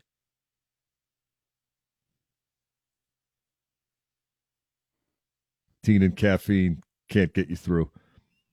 Amen. Let's take a break and we'll come back. Mike Prisuta with your sports here on DV. New roads. DVE Sports. He's got your sports right now on the DVE Morning Show and a no hitter last night in the major leagues. Against the Pirates, Sports This Hour brought to you by Dormont Appliance. Lucas Giolito of the White Sox needed just 101 pitches to no hit the Bucs. 74 of his pitches were for strikes. He struck out 13 Pirates in uh, the White Sox 4 nothing victory last night. The only Pirates base runner, shortstop Erik Gonzalez, drew a walk in the fourth inning. He also had a shot to right field to end the game, but uh, the play was made, and the Pirates were no hit for the 13th time. First no hitter in the major leagues this season. Pirates fall to seven and 18. They'll take on the White Sox again this afternoon in Chicago. Trevor Williams against Dallas Keuchel, a 210 start. Steelers uh, still celebrating the news yesterday that Bill Nunn, uh, their former longtime super scout and the man who is credited as being the architect of the team of the 1970s, was announced as the contributor finalist for the Pro Football Hall of Fame's induction class of 2021. The designation as contributor finalist is significant because Nunn isn't going up against any other finalist. He's either going to get 80% of the vote from the 48 member selection committee or he has, is not. Uh, it's all uh, on Bill Nunn. And uh, one of the members of that committee told me yesterday there's no way Bill Nunn's not going to get 80% of that vote. There has been uh, a lot of buzz about Nunn in recent years. And uh, from what I'm told, the Steelers organization really got behind uh, Nunn this offseason and has been, uh, you know, doing what it could to uh, further his cause. And it looks like all that hard work's going to pay off, Randy. Wouldn't it be great if Thomas Tull, who uh, was so long affiliated with the Steelers, had his motion picture company? Is he still Legendary Pictures? They did a movie about Bill I- Nunn. I think so. That would be incredible. Be an amazing That is movie. Great idea. I don't know if uh, he sold that company or not, but uh, his Jackie Robinson movie was really good. Yeah, someone should do a movie about Bill Nunn. They can do sports movies. Yeah, Bill, and you would have to get um, somebody like Denzel Washington to play him because, in addition to all his work, uh, you know, championing the, the cause of uh, athletes from historically uh, black colleges and universities, and including the Bill Nunn being at the height of the civil rights movement way back into the 40s and 50s. Bill Nunn was a really cool guy. Even later in life, he had style, and uh, there was a there was a personality about Nunn that uh, that just grabbed you and shook you, Bill.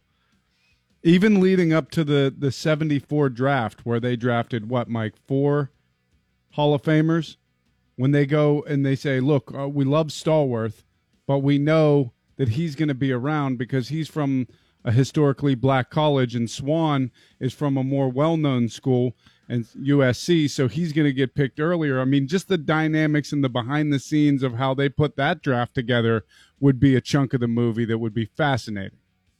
Oh, there there are stories about uh, you know scouting hijinks, uh, hiding hiding film canisters and uh, fake. Bill Nunn, uh, one of the legends, is that when they went to work out Stallworth, uh, the track was bad and he ran a poor forty time, and at, at the time.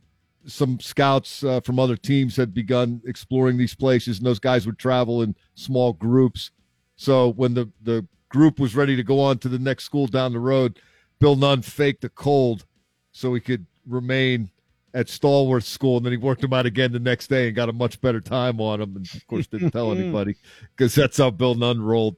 Uh, I think my favorite Bill Nunn story uh, that he ever told me involved when he would go to scout games. He would walk around campus and look to see if there were signs posted anywhere about a dance on campus that night, and if he saw one, he would go to the dance because uh, according to Bill Nunn, the best uh, or one of the best tests to see if a big guy had any athleticism was if he could get out there on the floor and move well.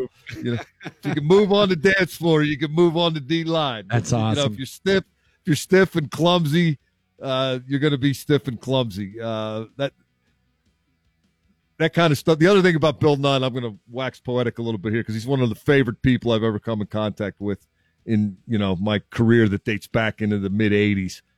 Uh, he would tell stories and and try to illustrate his points, and they were incredibly detailed and drawn out. And it you, you had to, you know, commit to listening to it to before he would get to the point. And he would stop at periodic junctures and ask you something that he had said a few moments ago, just to make sure you were paying attention. And if you couldn't give him the right answer, it'd be a pop quiz in the middle of the story. And if he didn't get the right answer, he was done with you. You got the wave of the hand. Okay, you you're not worth my time, kid. I'm not I'm not wasting it on you because you're not paying attention. But if you paid attention, he would he would uh, open his heart to you and uh, give you every ounce of knowledge and experience that he had about football. And uh, you know, his awesome. all his scouts knew him much better than I did, and uh, the guy was revered. I mean, the Steelers have named the room, the conference room where the scouts watch the tape and where they keep the draft board, uh, and they have their draft meetings. It's the, it's the Bill Nunn room.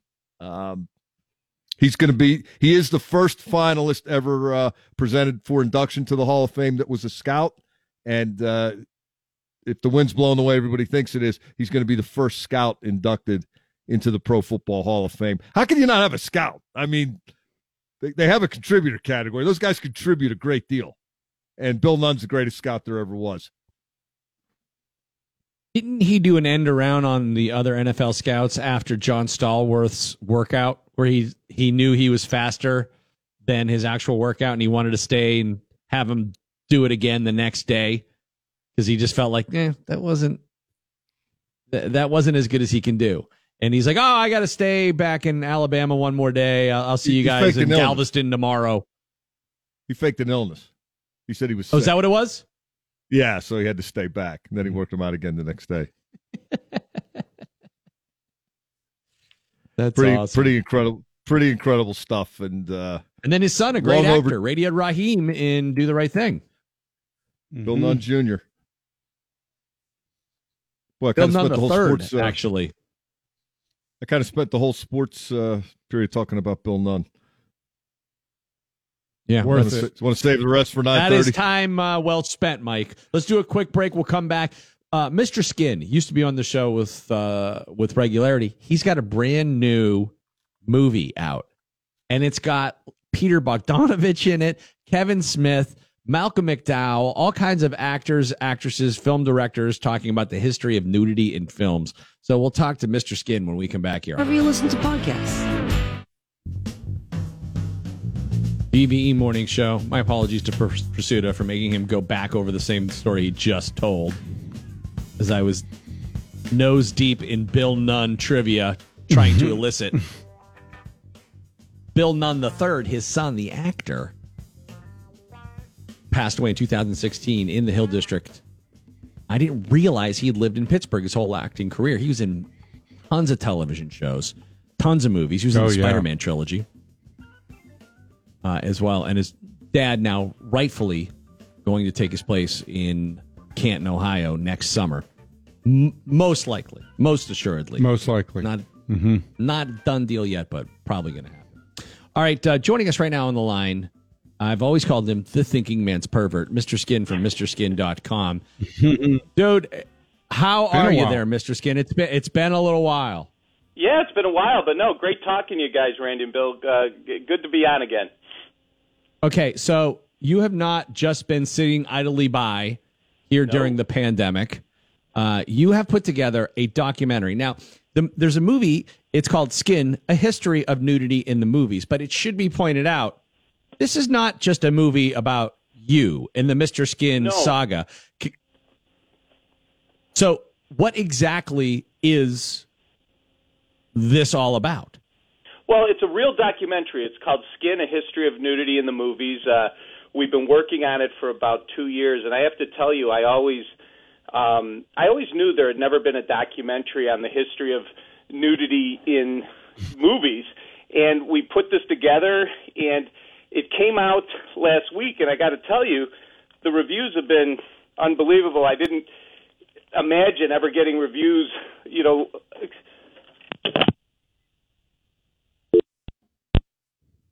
He just couldn't take it. The Oh, wow. reviews were so good, he had to hang up. Yeah. That's incredible. In the At the It is. one minute mark. yeah, uh, Bill Reedy at the one minute mark of the interview. Uh,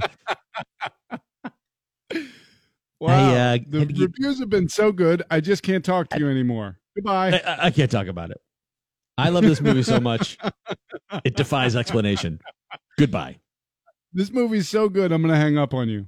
See ya. You know, the funny thing about it, Bill, is like normally when someone gets disconnected, it doesn't sound like they threw the phone No. at the wall. Yeah. that sounded like like like like one of my brothers screaming on you know when we were kids and then hanging up the wall phone. Screw you! I'm not coming there. Bang. Dramatically hangs up phone on the wall. Yeah. Mr. Skin uses the old time dial up phone. Are you there, buddy? Yeah, I'm sorry about that. So anyway, basically, what I was saying is we uh, been working on this thing for two years, and I had known there had never been a documentary on the history of nudity in film, and we're really in the golden age of documentaries between The Last Dance, uh, I'll Be Gone in the Dark on HBO, Tiger King. I mean, documentaries are big, and uh, what the thing I didn't think about when I did this, uh, guys, is that people would actually review these movies, like real movie sites, and our Right. reviews in in Variety and Hollywood Reporter and CNN, even ARP, AARP, which my parents were very excited about, uh, recommended uh, this documentary to their uh, you know their membership, and it, it's been incredible week. Uh, just getting reviews on a movie that you know is a real documentary was pretty cool. So, okay, Malcolm McDowell. Uh, this is no like no name burgeoning actor. This is an acting legend. Kevin Yeah. Smith, Peter Bogdanovich. Peter Bogdanovich is Oscar winner, man. Like, Yeah, This is big stuff here. Yeah, well, well, to give you an idea, so the documentary we really we covered Tom, uh, nudity in movies from Thomas Edison, literally when they invented motion pictures, all the way up to the Me Too movement, and um, we we went out and talked to many actresses: Mariel Hemingway, Shannon Elizabeth, Pam Grier, uh, tons and tons of different actresses. And you mentioned Peter Bogdanovich, Malcolm McDowell, Eric Roberts. Obviously, a lot of critics, scholars, and film industry people. But uh, what really makes the documentary fun is hearing from actors and actresses. And I should point out, this is the history of male and female nudity, not just uh, female nudity, and to hear uh, of their experiences, especially the actresses in the 70s and 80s and 90s, it was it was a different time uh, for nudity in film, and, and to hear their perspective is pretty cool. now, what story were you most sort of surprised to hear from these guys in regards to? I would imagine Malcolm McDowell talking about you know nudity on the set of Caligula Yeah, was and- something to behold. Right, and Clockwork Orange and, and stuff. He actually was. A lot of people think he was the best uh, talking head we had because he's so interesting. And you think about a guy that was in Clockwork Orange and and Caligula, uh, two two movies that show up uh, as important in the history of nudity in the movies. But uh, one of the things that you learn in this is they have this new thing called an intimacy coordinator. Do you guys know what that is? It's it's new in movies and No. television, and it's uh, they have them on set when directors and an actress agreed to do a nude scene in a movie or a television show. A lot of times that changes around the time the the nudity happens, or maybe the director pushes for something more. Well, with the Me Too movement and everything, they have these intimacy coordinators coordinators on the set of movies and uh, they they kind of make sure the director stays to what was agreed upon. There's someone there for the actress, especially you know to confide in, and I think that's one of the uh, the cool things about this documentary is it's such a stark contrast to like when we were talking to Diane Franklin from Last American Virgin or uh, Oh, yeah. Linda Blair, who was in Chained Heat, what it was like in their situations, especially in the 70s, 80s, and 90s, compared to actresses today. Actresses today, there's still a ton of nudity. They're just much more empowered. They have choices. They can say no, which is such a difference to some of those actresses in the 70s and 80s, especially. Well, those movies like Last American Virgin, Valley Girl, uh, Fast Times at Ridgemont High. I mean, right around the you know beginning of the '80s, that was the time when you know there was no Pornhub and stuff like that. Th- that was you know if, if unless you were That somehow privy Pornhub. to getting your hands on a porno movie, like that was your access to nudity as a uh, you know pubescent filled teenager, and so you would wait through these movies that were not great for you know a, a, a little glimpse of, of you know a, a boob shot here or there when you're a kid. And I, I i would imagine that that was a big part of the filmmaking that they knew that. And that must have been kind of weird in retrospect for the actresses to talk to to you know talk about their experiences on a movie where there's like okay here's the real big shot of the film which added nothing to the plot Well, for example, we spoke with Martha Coolidge, uh, who would, who was the director of Valley Girl, and she talks about her original script only had uh, two nude scenes, but the producers said you have to have four uh, in this because that's how we're going to make money. And she did extra nude scenes uh, in the movie. And and think about you hit it right. There wasn't the internet or cell phones or computers, so um, people went to these movies to see nudity versus today, which we could see it wherever we want, whenever we want. It's it's a different thing. And one other thing I should mention about this documentary is, even though it has over a hundred nude scenes featured in, you know, it's two hours. Is as you guys know, one of the things I was really worried about was I didn't with the Me Too movement and everything else. When we started this, it was right when that Harvey Weinstein stuff happened. I was really worried that people would look at this as like kind of tone deaf, like, oh my God, this is so exploitive.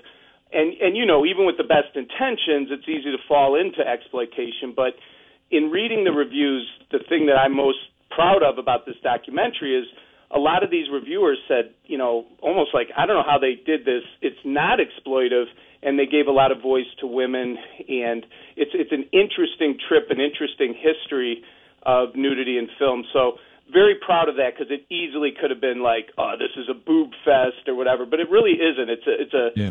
fun story, but you learn a lot about the history of nudity in film. What was the first movie to have nudity in it?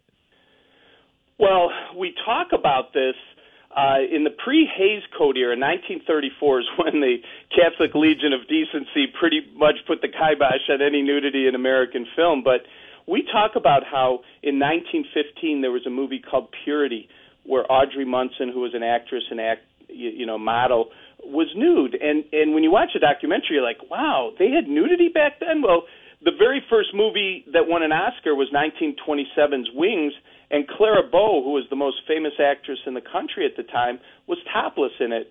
And um, you know that is that's one of the things that I think a lot of people that watch this documentary as we go from Thomas Edison all the way up to modern day would will be blown away by the amount of kind of debauchery and, and sex and craziness in movies in the 1920s, uh, even up to like 1934 when the uh, Hays Code came in. So now, in interviewing European actors, do they think that it's just crazy that the puritanical sort of sensibilities of this country have always made this taboo? Where you talk about Clara Bow being topless, and they're like, "Big deal! Top, we have topless women on television over here." Yeah, the uh, the European actors and actresses discuss it. Uh, Malcolm McDowell uh, made fun of uh, America, how like it's fine to have tons of violence and killing in movies, but if someone shows their breasts, it's it's horrifying, and they got to change the rating. So yeah, we we address that, and it's true. It's it's something. Nudity in our country is looked upon differently than it is in Europe, and uh, I think in Europe it's considered beautiful, and here it's considered naughty, and that's the difference. Um, isn't isn't there a scene in It Happened One Night where Claudette Colbert is trying to uh, track down a car? They're they're they're hitchhiking on the side of the road, and she hikes her her long dress up just a little bit, and that like caused a scandal here. Like, oh my god, she's showing mid leg. This is a oh big yeah, deal. yeah, oh yeah, and we even talk about Claudette Colbert in the documentary because she did a 1932 movie called The Sign of the Cross, where she is in a milk bath topless. And again, you're looking at this thinking, how did people went to theaters in 1932 and saw naked actresses? But they did. And uh, it- but what you are referring to was after uh, after the uh, Hays Code, stuff like that wasn't Yeah. allowed, and it's it's pretty weird. Okay, so Skin: A History of Nudity in the Movies. It's available from Amazon, iTunes, Vudu. I don't know what what's VUDU. V, I've never heard of that one. Is that like a dirty yeah, one? It's, yeah, it's wherever people go to download movies. I even kind of showed off to my wife this week. I went on my Direct TV and it, and downloaded it just to show her that I had a movie on Direct TV, which was pretty cool. So, yeah, Nice. anywhere you anywhere you download uh, movies, uh, Skin: A History of Nudity in the Movies, and uh, getting surprisingly great reviews, which I'm very proud of. So. Congrats, on that, man. I'm happy for you. I mean, you've you have always figured out a way to make it work, and, and it is just uh, so impressive to me that your business acumen in regards to what you do has always been the thing that has made it go. Because if you didn't make adjustments along the way, this would have just been another website that went by the wayside. But you have always been able to adapt.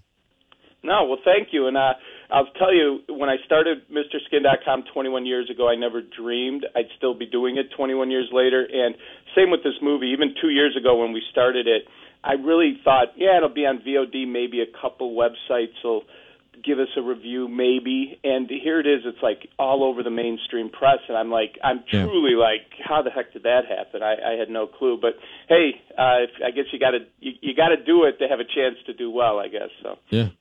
Well, congrats to you and uh, and the whole Skin team and Skin Scouts over there, and look forward to checking this out. Skin: A History of Nudity in the Movies. By the way, everyone Bog- yeah. Exactly. It's the skin turns. Bogdanovich was nominated but didn't win an Oscar. I said he won, but I thought he won for for um um Last was it Last Picture Show? Yeah, he he was nominated, right? Yeah. Yeah, we talked. But that's still- a, that's a that's a pivotal uh, movie in our in our documentary. Uh, Last Picture Show with Cybill Shepherd. That's an awesome one. All right. Well, Mr. Skin, uh, A History of Nudity in the Movies is available Amazon, iTunes, Fandango, video on demand, anywhere you rent movies. Thanks so much, man. Thanks, Randy and Bill. Sorry about that early mess up. So. Oh, no worries. No Oh, worries. good. Okay. All right, man. Take care. We'll see you. Uh, later on, Phil Bourque, the old are making a special appearance uh, for us. Mark Madden will be on at 945. Also, we'll talk about the latest Pens trade and their assessment of GMJR's latest moves. The NBA playoffs are here, and FanDuel Sportsbook, in partnership with Valley Forge, has a slam dunk offer you won't want to miss right now. New users can get special plus 2,000 odds on any team to make the NBA Finals. Just pick any team. Then you bet 10 bucks for your chance to win 200 if they make it. You can pick favorites. You can pick dogs. It doesn't matter. You get the same odds plus 2,000. The ball's in your court. And if you pick correctly, FanDuel will get you your payout in as little as 24 hours. Now, there's plenty of bonus betting to do too here regarding the NBA playoffs. They have all kinds of additional bonus bets, including third quarter insurance and final basket bonus. You got to download the app to check it out. It's super easy to use. They give you a whole lot of different deposit options, and there's plenty of different types of bets. Like I said, you can bet throughout the game. They have live betting options. The odds move along as the game moves forward, and uh, prop bets on nearly everything you can imagine. All you have to do is download the app, go to fanduel.com slash Randy online to get started so they know I sent you. You can just do it right. You don't need to have it on your phone. Obviously, you can do it right on your computer by going to fanduel.com slash Randy. That's how you'll get the hookup. FanDuel Sportsbook, more ways to win. Got to be 21 or older, present in New Jersey or Pennsylvania. New users only. Must wager on designated boost market. Max bonus $200. See full terms at sportsbook.fanduel.com. Gambling problem? Call 1-800-GAMBLER one summer growing up, you had to be on the cleaning trucks where you went on clean carpets and you then you ripped up old ones. And the guy that did that was named Dwayne. He was a Vietnam veteran and he was one of the greatest guys I ever knew. So he would start off the day by pulling out the coffee pot and then pulling out the filter, putting the filter over his coffee mug and pouring the coffee through again to make it stronger. So he would fill up his cup like his to go with coffee going through the, the uh, grounds one more time just to pull out some extra caffeine. And then he would make stops throughout the day. He would call, he'd be like, getting a coffee. That's savage. I didn't even know you could do that. Pouring it back through the filter to make it stronger. Did he yell at it afterwards? Like, and then I shot it. Randy Baumann and the DVE Morning Show. Susan Koeppen is here. Joe just showed me Rob Rossi posted a picture of his new tattoo of Bruce Springsteen. Now he has another one of the Rolling Stones. I, I remember when he got the Rolling Stones, but he's got his entire right arm is Bruce Springsteen. But I think he needs to get it redone because it looks like Frankenstein. It looks like Frankenstein. it looks like Bruce Frankenstein. looks like Bruce Autumnstein. But when we kiss, ooh, fire! Bad! You know, I, I'm I'm sure you can get it touched up. It's very large. It is huge. It well, he's the boss. You know, you got to give him a lot of arm space. if you're going to put one on there. Can't just have a tiny mm-hmm. Bruce Springsteen tattoo. You got to commit. Tiny boss. Yeah, no, that doesn't work. So he has Mick and Keith on one arm and Bruce on the other. Dude, we should we should hire him to put a DVE logo in his chest. I mean, he's he's he's Led Zeppelin and ACDC away from being our playlist.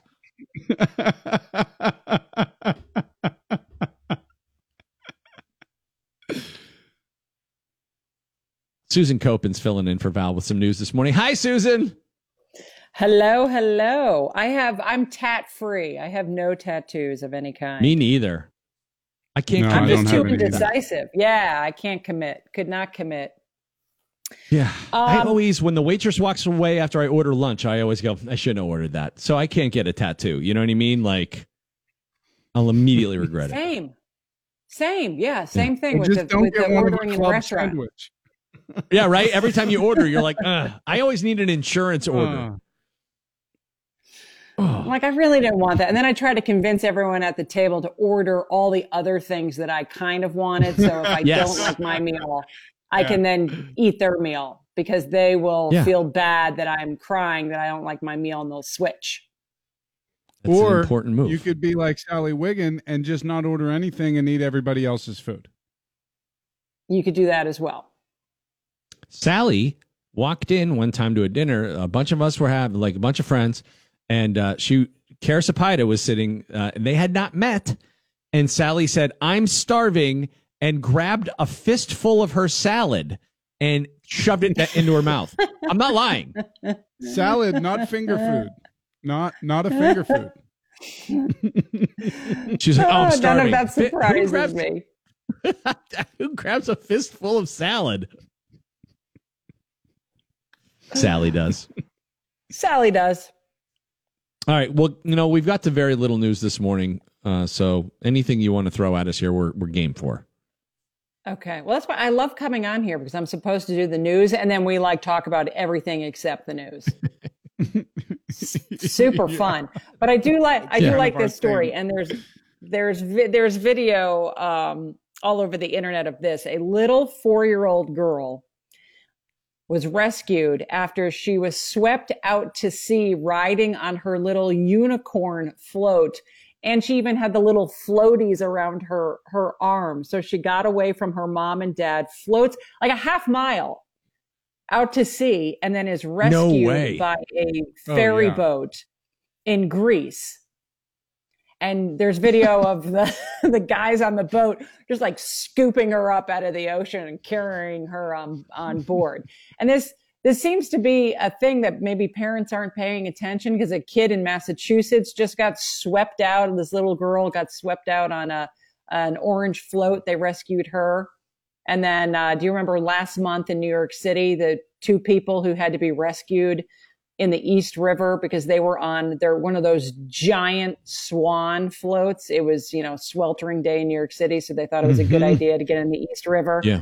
And then they get swept into heavy marine traffic with like, you know, boats cruising by and had to be rescued. I watched Jaws last week, and one of the things that I thought was like, you know, you have to suspend disbelief watching any movie, but the one thing right in the beginning is the the mom who kind of just loses sight of her kid. She's like, yeah, whatever. And I'm thinking, like, man, with today's helicopter parents, that is that is something that would never happen. Like, oh, just go ahead, run out into the water, my only kid. Like that is not going to happen from a uh, a single mom like it does to I can't remember the kid's name. It's like Christopher Wilkins or something like that in the movie. But you two being parents, I can imagine having kids near a pool or at the beach has to be less than a relaxing scenario for you. The reason that that will never happen in this generation is because we all grew up watching Jaws. We were like, okay, well, when it's my turn to be a parent, my kid will not be out of my arm reach. Yeah. Susan, do you always find that to be like, or not anymore, but when they were smaller, that had to be kind of harrowing. Well, every year we go to Hilton Head. Excuse me, we go to Hilton Head. We didn't end up going this year because of COVID, but there are sharks. I mean, you can see sharks in the water from the beach. And I do not go past my ankle in that water. My kids will go, you know, chest deep. And I'm always watching them thinking, oh, please don't be eaten by a shark. Please. Uh, uh, They go in a group. So I'm like, all right, cluster in the middle. My kids stand in the middle. Let your cousins stand on the outside. and so I'm always yelling, at- yelling at them to come back in, come back in. And they're like, what? We're fine. We're fine. The sharks aren't going to get us. So that is my panic. The water there is very gentle. So I'm not worried about about them, you know, drowning, but I'm always worried. I'm always looking for a fin. Oh, Using Yeah. the I cousins mean, I- as a human force field is uh, is a pro move. Send the oldest cousin out first, then see what happens. It's like the I don't have to outrun the bear. I just have to outrun you logic. Well, I mean, a pretty I apt analogy. Yeah, I always, I, I always try to tell people like when you have kids five years old or under, you're basically a lifeguard at a really frantic wave pool where none of the kids can swim, and so you have to be on high alert. I didn't have a conversa- I didn't finish a conversation until my kids were six years old. Like if you started a conversation with me, every conversation was a cliffhanger. I'm not going to find out how it ends because I'm not going to stick around. So true. So true. That's great. That's great. Hold on one second. Hold on. What are you doing? Pretty much. I do I do see the jealousy in the mom's eyes of, you know, the women I know who have the little kids and mine are, you know, 14, 13 and 11. They're like off doing whatever they want in the pool. And there's there's that mom jealousy of, "Oh, I really want to be able to sit down and have a glass of wine too, but I can't because I have to watch my kids." Yeah, I have friends who were straight up heckling my brother and sister in law because they have a, a baby. And they're like, ah, not us. We're almost done. And they're like high five. And they're like, I am, I don't even want to look at what you're doing over there. Go ahead. You take care of the baby. I'm having a cocktail. like they are heckling on their way out of parenting because they're almost done. They almost have all the kids out. I just thought that was so funny. I'm like, you could be a little nicer about it. They're like, nope, don't miss that at all. Senioritis. yeah. Oh, go clean a diaper and enjoy it. Not us. We're done with diapers. I don't know. I feel for you guys. I have the utmost respect for people who, who have the ability to do that. I don't know how you stay sane. Like, I forgive my mom for being nuts every time I talk to her. I'm like, well, it's really our fault. Like, it it really is our fault. I can't stay mad at you. We made you like this. Yeah, yeah. I see. I have become my. I have become my mom, and now I just want to call her and say, "Oh, I'm so sorry. I was a horrible, rotten person." you, you know what though? Like it's so nice. We always talk about. I like. I love that Bill's girls are always jumping in on the Zoom and saying good morning to him and everything. And like even hearing you interact with your kids, you can tell that you have a good relationship with your kids. It's different from the one that I had with my parents. Just by the way, I, just the minimal conversation I heard you have, where the son's like, "What's that, mom? Ah, oh yeah, okay, it's over here." Like it's so nice and like respectful. And I feel like all the dialogue that we had growing up was a shouting match on both sides, like both sides at fault, but kids yelling at parents, parents yelling at kids. Where is it? Where'd you leave it? I don't know. Get out of the house. You know, like he was like, oh, I think it's over there. It depends on the time of day. It's still early, Randy. Yeah. Everybody's just waking up. You know, Yeah. who's, uh, it's the old as 2-9er, good as Phil- it's going to get right at the beginning. The old two niner Phil Bourque is on the line right now, and before we get to the hockey talk, he's no stranger. The Phil- the old two niner, he he's uh, already raised a couple of babies, and you got another one on the way, buddy. No. What? What, what, what are you talking about? Congratulations, two niner! I did big news. You're getting married. You got a new a new baby on the way. I mean, dude, I- Time I- for this baby is- talk. Congratulations, Uh, this is what man. I mean, this is what you say on the air, but I'd love to hear what you're saying off the air. Yeah, you oh, would. buddy. no, no, no, no, no, no, no. I'm excited for you, but everything we were just talking about, you already got past that diapers phase, and you're going right back into it now. Right to the Well, back, right back in. right to the beginning of Candyland. yeah, no, uh, no dipping the toe in the water. I'm diving head first, right back in again, uh, and completely fearless. I'm giddy with excitement. Um, Good. I know people. I know what people are saying. I would say the same thing. Go, what the holy Moses is this guy doing? He's 58 years of age. He wants another kid. Absolutely. Listen, I, I don't. I'm not going to get all Mark Madden on you or anything like that. But I don't. Who knows how long we're going to be here on this this great planet of ours? You know, and uh, I'm, I'm going back in, boys. Wish me luck. I'm I couldn't be happier for you. We're gonna amend the uh, the uh, hockey talk song to include baby talk. So every once in a while we'll we'll get a baby update from you. It'll be time for baby talk. But for now, oh, yeah. Well, you know I'm on Twitter. we know what time you'll- I mean, Joe. There'll be a couple pictures flying.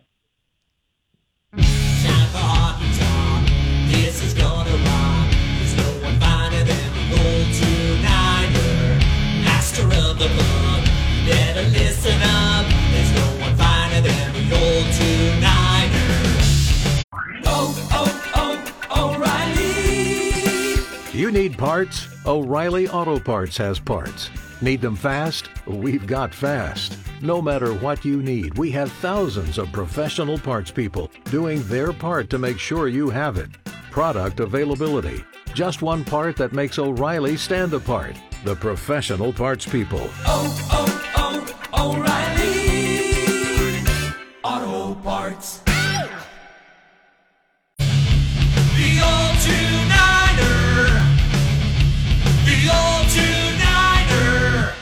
It's the old two niner. Phil Bourque joining us uh, right now, and uh, our friend Susan Koeppen here as well. And uh, of course, we could talk parenting with you all day because I'm sure that the the three of you could commiserate uh, nonstop on the challenges of uh, parenting through COVID and a pandemic, and just uh, in regular times, it's no easy task. But there is hockey talk to be had here in the form of GMJR's latest moves. Break down your take on the trade. Grade them for me. Who got the best of this one, Toronto or the Pens? Well, I think on just first blush, you would say Toronto. I mean, the 15th overall pick. I mean, that's a pretty high pick for a guy that I still think is a bit unproven in this league. Uh, nobody can deny his talent and potential. You know, stardom. Um, he's that good. He could be that good. Uh, but there's been a lot of players come down the turnpike with a boatload of talent and uh, you know the all the tools and not the toolbox. You know, and so we'll see if uh, Safari can put it together playing playing with the Penguins. Um, I think once you start to really break it down and, and look at it, um, it's probably a good deal for for both teams uh, because it seems like Kapanen was a little bit smothered there in Toronto. Down the totem pole he went as far as you know, certainly not getting power play time with you know Marner and Matthews and Tavares and all this other uh, high priced talent in front of him. Uh, that he was was a little bit, um, I think, uh, moved down the, the lineup where you really couldn't see how good he could be. He's going to get a good look here. I mean, Jimmy has already said that uh, he's going to play with Sid or Gino, a right hand shot, uh, tons of speed. You just can't deny the speed and the skill. I mean, uh, he's he's a special talent, uh, but you know I think he's kind of at the point of his career where uh, he's gotten over that that being that first rounder with all these expectations uh, because he really hasn't met them yet. Uh, and I think now he's kind of at that crossroads of still being a, a bit of a young stallion, if I if you if you know what I mean, of of en- enjoying uh, being an NHL player, but also realizing this is your craft. It's time to be a man. It's time to grow up. It's time to produce and uh, and you know show more than just a uh, a young kid with a lot of speed and a lot of potential. The next this will be two big years for him that he has left on his contract. Uh, but you can't deny how good this kid could be. Borky, it, it seems like lately it's a perpetual messing with the top six. Uh, how badly do they need to fix the defense, and how do they do that? Well, I don't have a great answer for you uh, because a lot a lot of things have to happen. I mean, uh, it, it certainly doesn't look like Justin Schultz will be back. Um, and this this young kid, Josh Maniscalco, uh, you don't know if he's going to come in uh, and maybe be a you know a John Marino. Who knows? You know, we didn't expect a John Marino come out of nowhere. Um, it'll be interesting what happens in free agency. You know, does you know does uh, does Jimmy pull the trigger on another big deal? Because I consider this big. This a big deal. This is, this is a big hockey deal he made with Kapanen and with Toronto because that 15th overall pick I think is still going to be a really good player. Uh, but I think for me, Mikey, it's not so much the defense. I think the defense is fine when you look at what we have uh, in our, in our our sixth defensemen that we have. I know a lot of people want to jump on Jack, but Jack's fine. Get off that. I just think that's stupid. People, listen, Jack can be better. Let's just leave it at that. But Jack is a he's a number five defenseman, number six defenseman, and let's just leave it alone. I think what's more pressing for me is our is our bottom six, especially our third line. We need we need an identity. You know, is is it going to be Patric Hornqvist on the right side? Is it going to be Jared McCann if you can re-sign him in the middle? Uh, and I'll, I'll be honest with you, Mikey. I'd like to see Brandon Tanev be up on that third line. I think he's got more talent uh, than people want to give him credit for. I'm not talking about offensive talent. Uh, he's an energy guy, obviously, kills penalty, obviously. But I think on that fourth line, as good as that fourth line is, I think you could plug a Sam Lafferty on that right side and elevate a Brandon Tanev to give yourself more of an identity on that third line. The old two niner Phil Bourque. Hey, uh, we're, we're, pressed for time, but thanks for uh, joining us today. Shoot, doing a little. Time, uh, you got to have me back then. Well, uh, dude, I'll come back tomorrow. Paint the fence as much as you want, my friend. No, I don't. I know. I don't like coming on these small little snippets. You're gonna, if you're going to get me up in the morning, Randy, I, I need more time. we gave. Yeah, eh? eight minutes is actually eh, that's that's right on where it's supposed no, to be. No, I just always go super long with the two niner oh, because what, you got Madden. You know, you got Madden coming on next. Is that why you kicked yeah. me out? Yeah, that's right. And he he gets really super mad. Well, yeah, I know, I know. He's he's he's just a grumpy old guy. I know. Give him his time. He's, well, you know, have me back on. We got more hockey talk to go. Did you see Rob Rossi's Bruce Springsteen tattoo? I, I can't look at it. I, it disturbs me. It's it's it's awful. It's just it's just awful. I, I'm gonna. Isn't there a show on where they they fix really bad tattoos? Is that what that called? Yes. Yeah. Uh, it's, it's like tattoo redo or something. Yeah. Oh, botched. Help him. botched. Is that really Bruce Springsteen? Bruce Frankenstein. It looks like Darth Darth Vader or something. Darth Springsteen. Darth Springsteen. Badlands. oh my god. The old two niner. Bill Bourque. Borky, thanks so much, buddy. Thank you. Crow, Randall. Is that Sally? No, Susan Copeland. No, it's Susan. Susan. Oh, it's Susan. Okay, let me let me start over again. Crow, Randall, Susan, and Michael. I enjoyed our time together, and this was Alaska and Hawaii. DVE Sports. Mike Prisuta with your sports here on the DVE Morning Show. Mike? The Pirates' search for that elusive first base hit of a two game series against the White Sox continues this afternoon when Trevor Williams takes on Dallas Keuchel. The Bucs got no hit last night by Lucas Giolito, a very good pitcher and uh, a guy who, uh, since uh, having the highest ERA in baseball a couple of years ago, has transformed himself into one of the best in the business. Uh, that said, the lineup he took on last night included uh, nine of 10 batters faced who were batting 229 or lower, and seven who were hitting under 200, including pinch hitter Jose Osuna, who made it out and uh, exited with an average of 129. Who was he pinch Call them for? the, the Slumber Company. Not good. Bucs Bucs fall to seven and eighteen. They're hitting two twenty one as a team. Uh, I've talked a lot about Bill Nunn today. Uh, the Steelers organization finding out yesterday that Nunn has been identified as the contributor finalist for the Pro Football Hall of Fame's class of 2021. If he gets 80% of the vote, from the selection committee he's in. It's a it's a Bill Nunn uh, election. He's he's running unopposed, even though there are other decisions to make regarding that 2021 class. Uh, Nunn will get thumbs up or thumbs down just based on his own merits because of his position as a contributor finalist.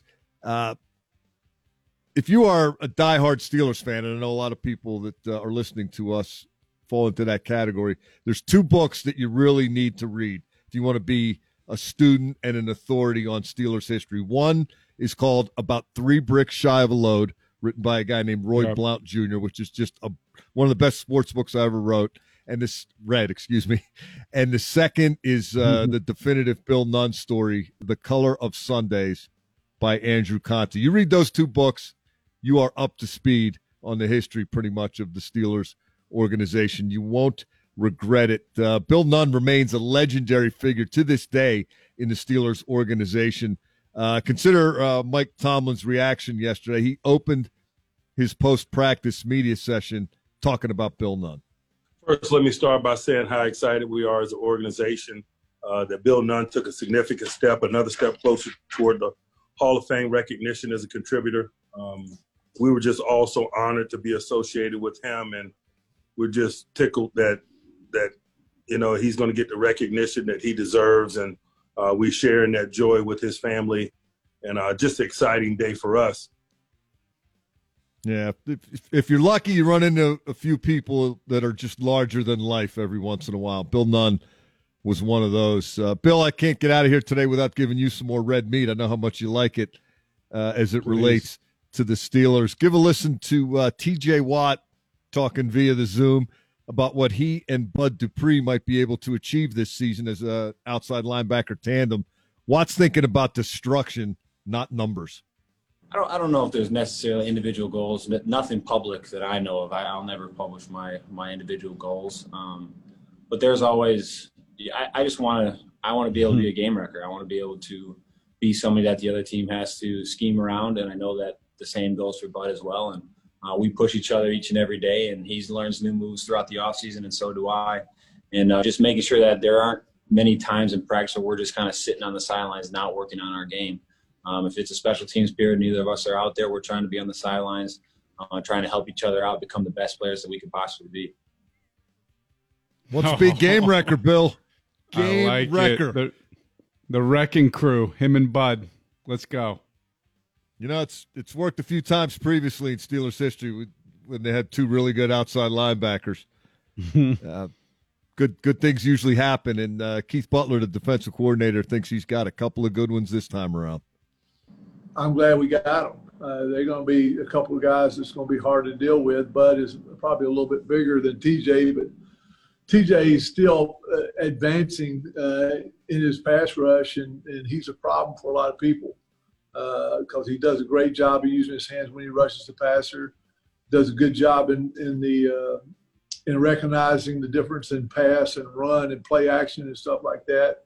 Uh, but uh, so is so is Bud. Bud's a big, strong guy, and uh, uh, he's going to be hard to handle. Uh, both those guys. I'm glad we got both of them. They're going to be a big part of our defense, and I think they're going to be a you know major force to deal with uh, when offenses try to line up and play against us. And uh, as long as uh, they're doing that, and uh, I think we'll be okay. We probably need to try to get a little bit of depth out of uh, you know our guys behind him and so uh, behind them, uh, so we can keep them fresh in the game, and, and maybe when we have to close out a game, those guys can be fresh in, in that situation too. Yeah, that's where Alex Highsmith comes in, the third round pick out of North Carolina, Charlotte. He got the the uh, thumbs up from Mike Tomlin this week, as did second round wide receiver Chase Claypool from Notre Dame. It looks like again, it's we're talking about practice, and it's not real yet, but uh, judging on what we have seen so far, which is all we can judge it on, everything is moving full speed ahead in terms of those guys being the impact players that the Steelers were hoping they would become when they drafted him. We hit uh, the Penguins trade pretty hard with Borky. Uh, I don't think it was a good deal. Uh, I think it's a reach. Uh, Kasperi Kapanen in Toronto tried him as a as a top six guy last year. It didn't work out. He had a good year the year before, twenty goals, but uh, ended up uh, being iffy in Kapanen's estimate last season. Penguins not only give up the 2020 first round pick, 15th overall, uh, part of the package to Toronto is 2018 second rounder Filip Hallander, uh, who's playing in Sweden. But uh, according to the people who like to rate NHL organizations, he was one of the Penguins' better prospects. Uh, they're they're still trying to plug holes in the dam, Randall. I don't I don't know. Uh, the water may be ready to just pour over the top. As GMJR lost the Midas touch. Or will this all turn to gold? gotta Mark be- Madden will be more determine coming. that. Double M joining us when we come back. Susan Koeppen's been hanging out with us all morning long, and it is a pleasure to uh to to just BS with you. We didn't get to much news, which is fine because all the news seems to be terrible. So I like that we avoided most of the terrible stuff and just talked about. But as I said earlier the intro of the show, when you're on the show, it all seems legit. Like you could order lunch and it would sound like the news. Well, I love coming on and talking to you guys. It's so fun. It's a nice it's a nice change of pace for me. multiple Emmy Award winner, and now four Emmy nominee, four time Emmy nominee for the latest batch. You are nominated four more times. When are those awards? Uh, they're going to be in September. And normally there's, you know, a big, huge celebration. Uh, usually it's in Philly. Last year was in Pittsburgh, uh, but they're just going to do it virtual this year, obviously. So All right. sometime well, we'll have a big party for you if you you end up winning. We're gonna have a huge party for you here. We're gonna celebrate your Emmys on the air here. Okay, I'll come on and uh, and I'll I'll hopefully have four of them sitting behind me. Yeah, Oh, exactly. man. Yeah, Like that'll it. be awesome. don't be fooled. Don't be fooled by anyone who's like, "Oh, it doesn't matter if I win. It's just great to be nominated." No, it's good to be nominated, but hey, I like to win. Yeah. See, it's Right. that kind of honesty that has made you the trusted news personality you've been for the last 20 years. Susan Koeppen, thank you so much. All right, guys. Thank you. Good to see everybody. Okay. Talk to you to soon. you. Double M, Mark Madden next. Wherever you listen to podcasts.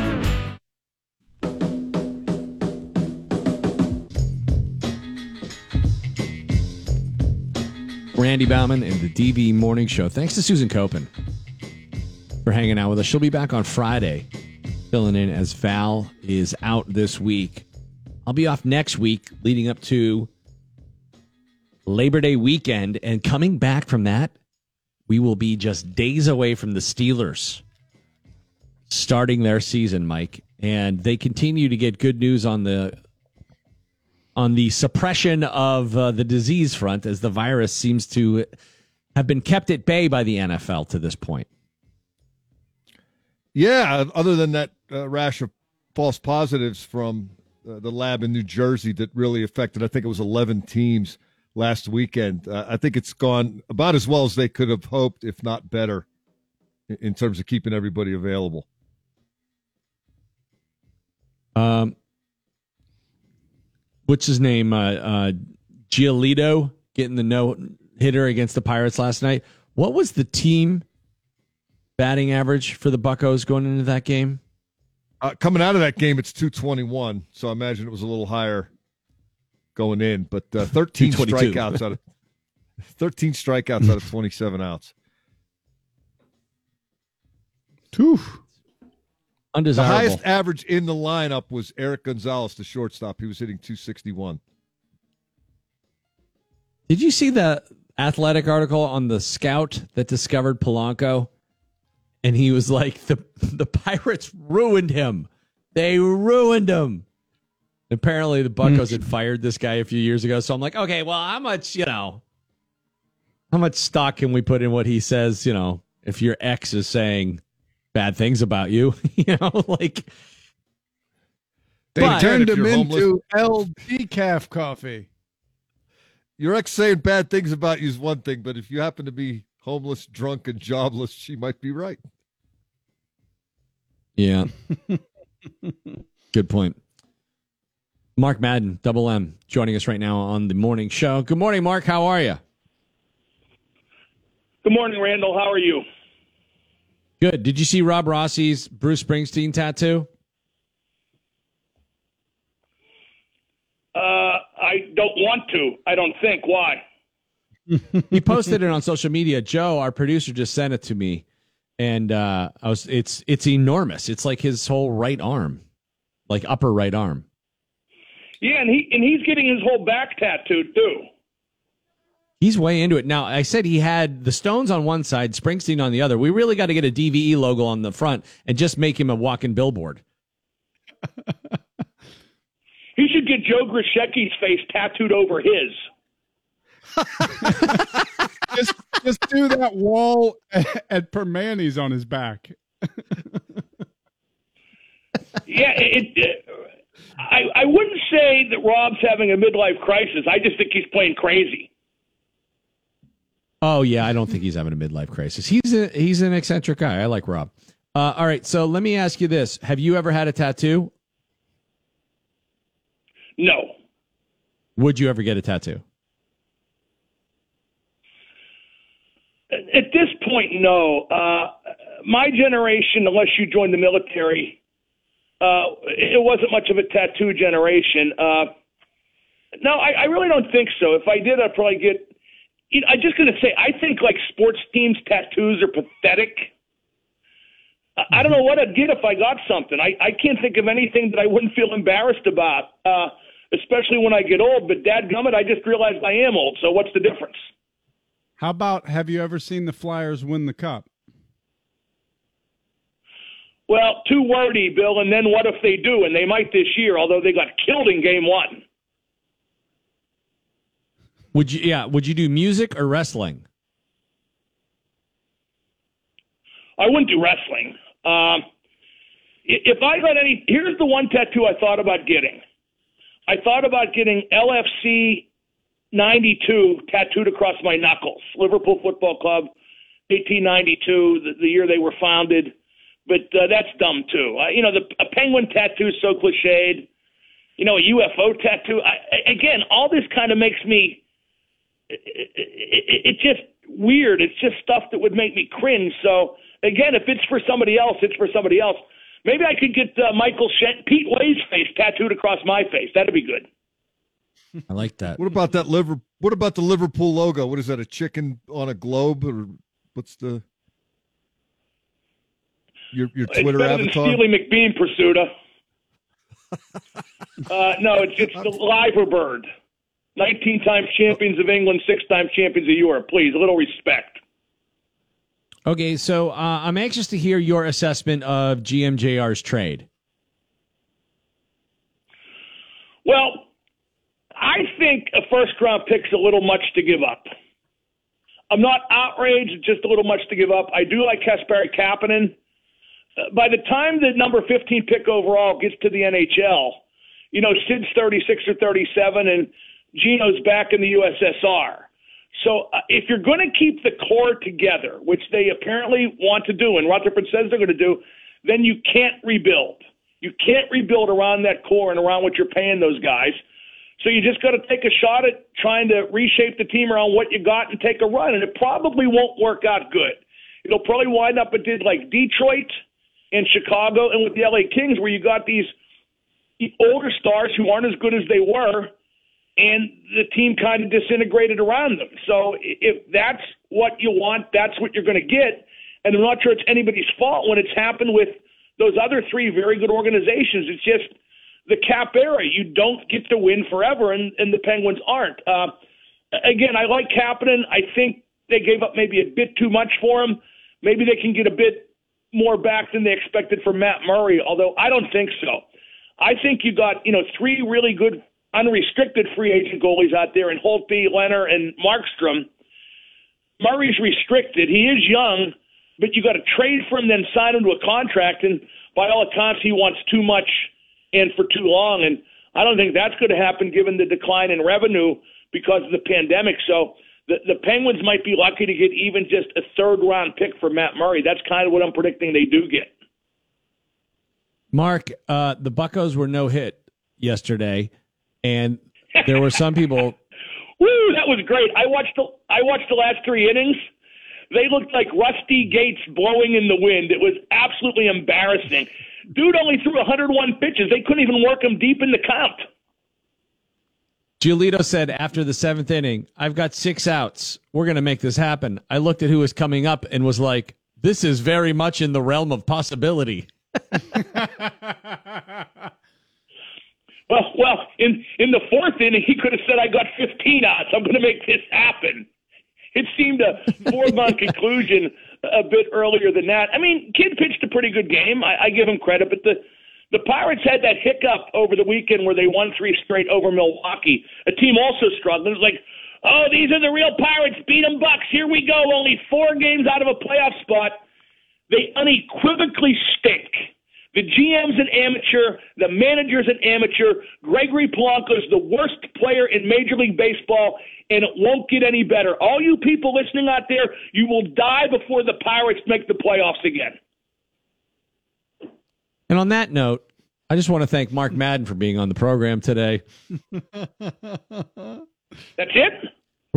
We're running. lo- We were, we were running way behind today, but I, I'm willing to talk about more stuff if you want. I know Bill Nunn being added to the Pro Football Hall of Fame is a big, big deal. So I wouldn't mind hearing your take on that. We're, I'm willing to alert the affiliates that we're going along. Well, I, I, I, I've been beating the drum for Bill Nunn for quite some time. I wrote a column months ago saying that he deserved to go in the Hall of Fame. And uh, uh, to give you the, the short version, no one in football history arguably has done more for the cause of the African American in the NFL than Bill Nunn. A great football man, a great man, period.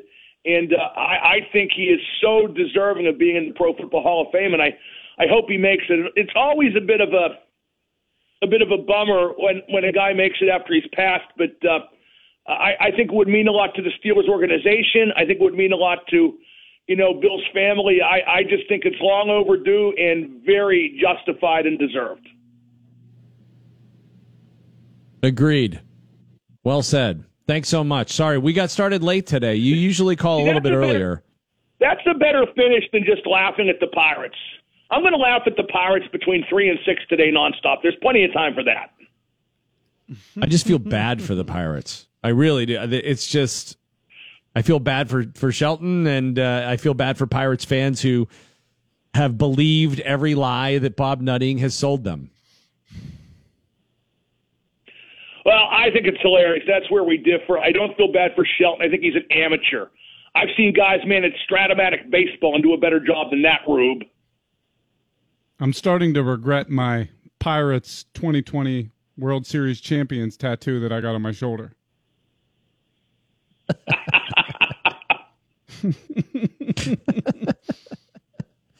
Dude, Rossi's he's no joke, man. He's gonna have a whole sleeve of classic rockers before this is all said and done. I'm all for it.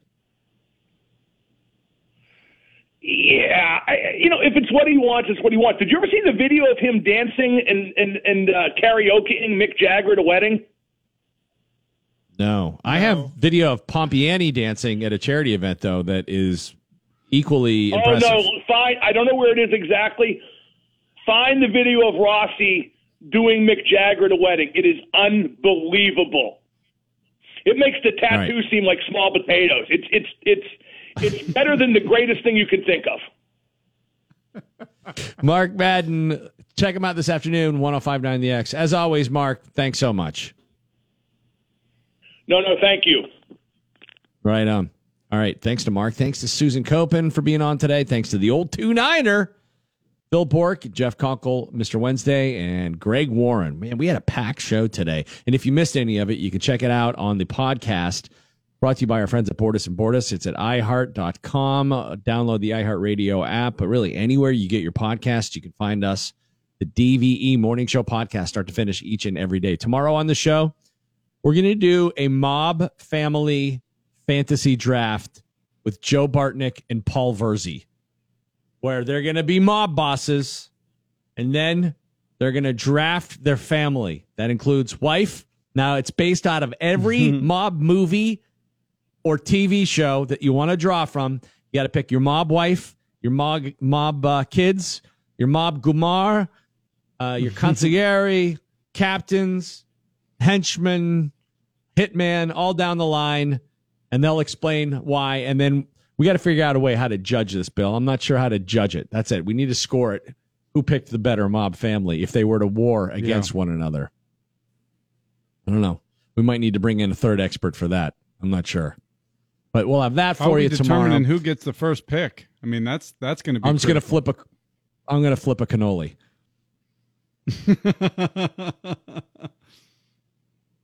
Isn't it Uh, the same and on both sides? No, there's one size has the top part has uh usually like a chocolate crust on, on the it. top, right? Oh yeah, they are both the same. Yeah, I guess I'm thinking of an eclair. Yeah, Flip a pizza slice or something. That's you know there you go. pepperoni up, Egg crust down. Flip a meatball. Otherwise, it's going to be like Detroit. It will be an overtime, and it's going to be an argument, and it's going to be screwed from the coin toss. It's a good point. Maybe I'll let you be the judge of that tomorrow, Mike. Being that you are a uh, a mob movie aficionado, although S- Stan Savran is I am. too, and he's on the program tomorrow. Big Cat from Barstool Sports will be joining us, so that's all to come tomorrow on the show. And up next, Michelle's got the electric lunch at noon. Have a great day, everybody. I'm finished. You stay classy, Pittsburgh. Don't touch your face. I got him tight, Pittsburgh all day, baby. For now, you guys call me Ronald. Would you not eat my pants? Ronald. Ah! You always say ah at the end of the ride.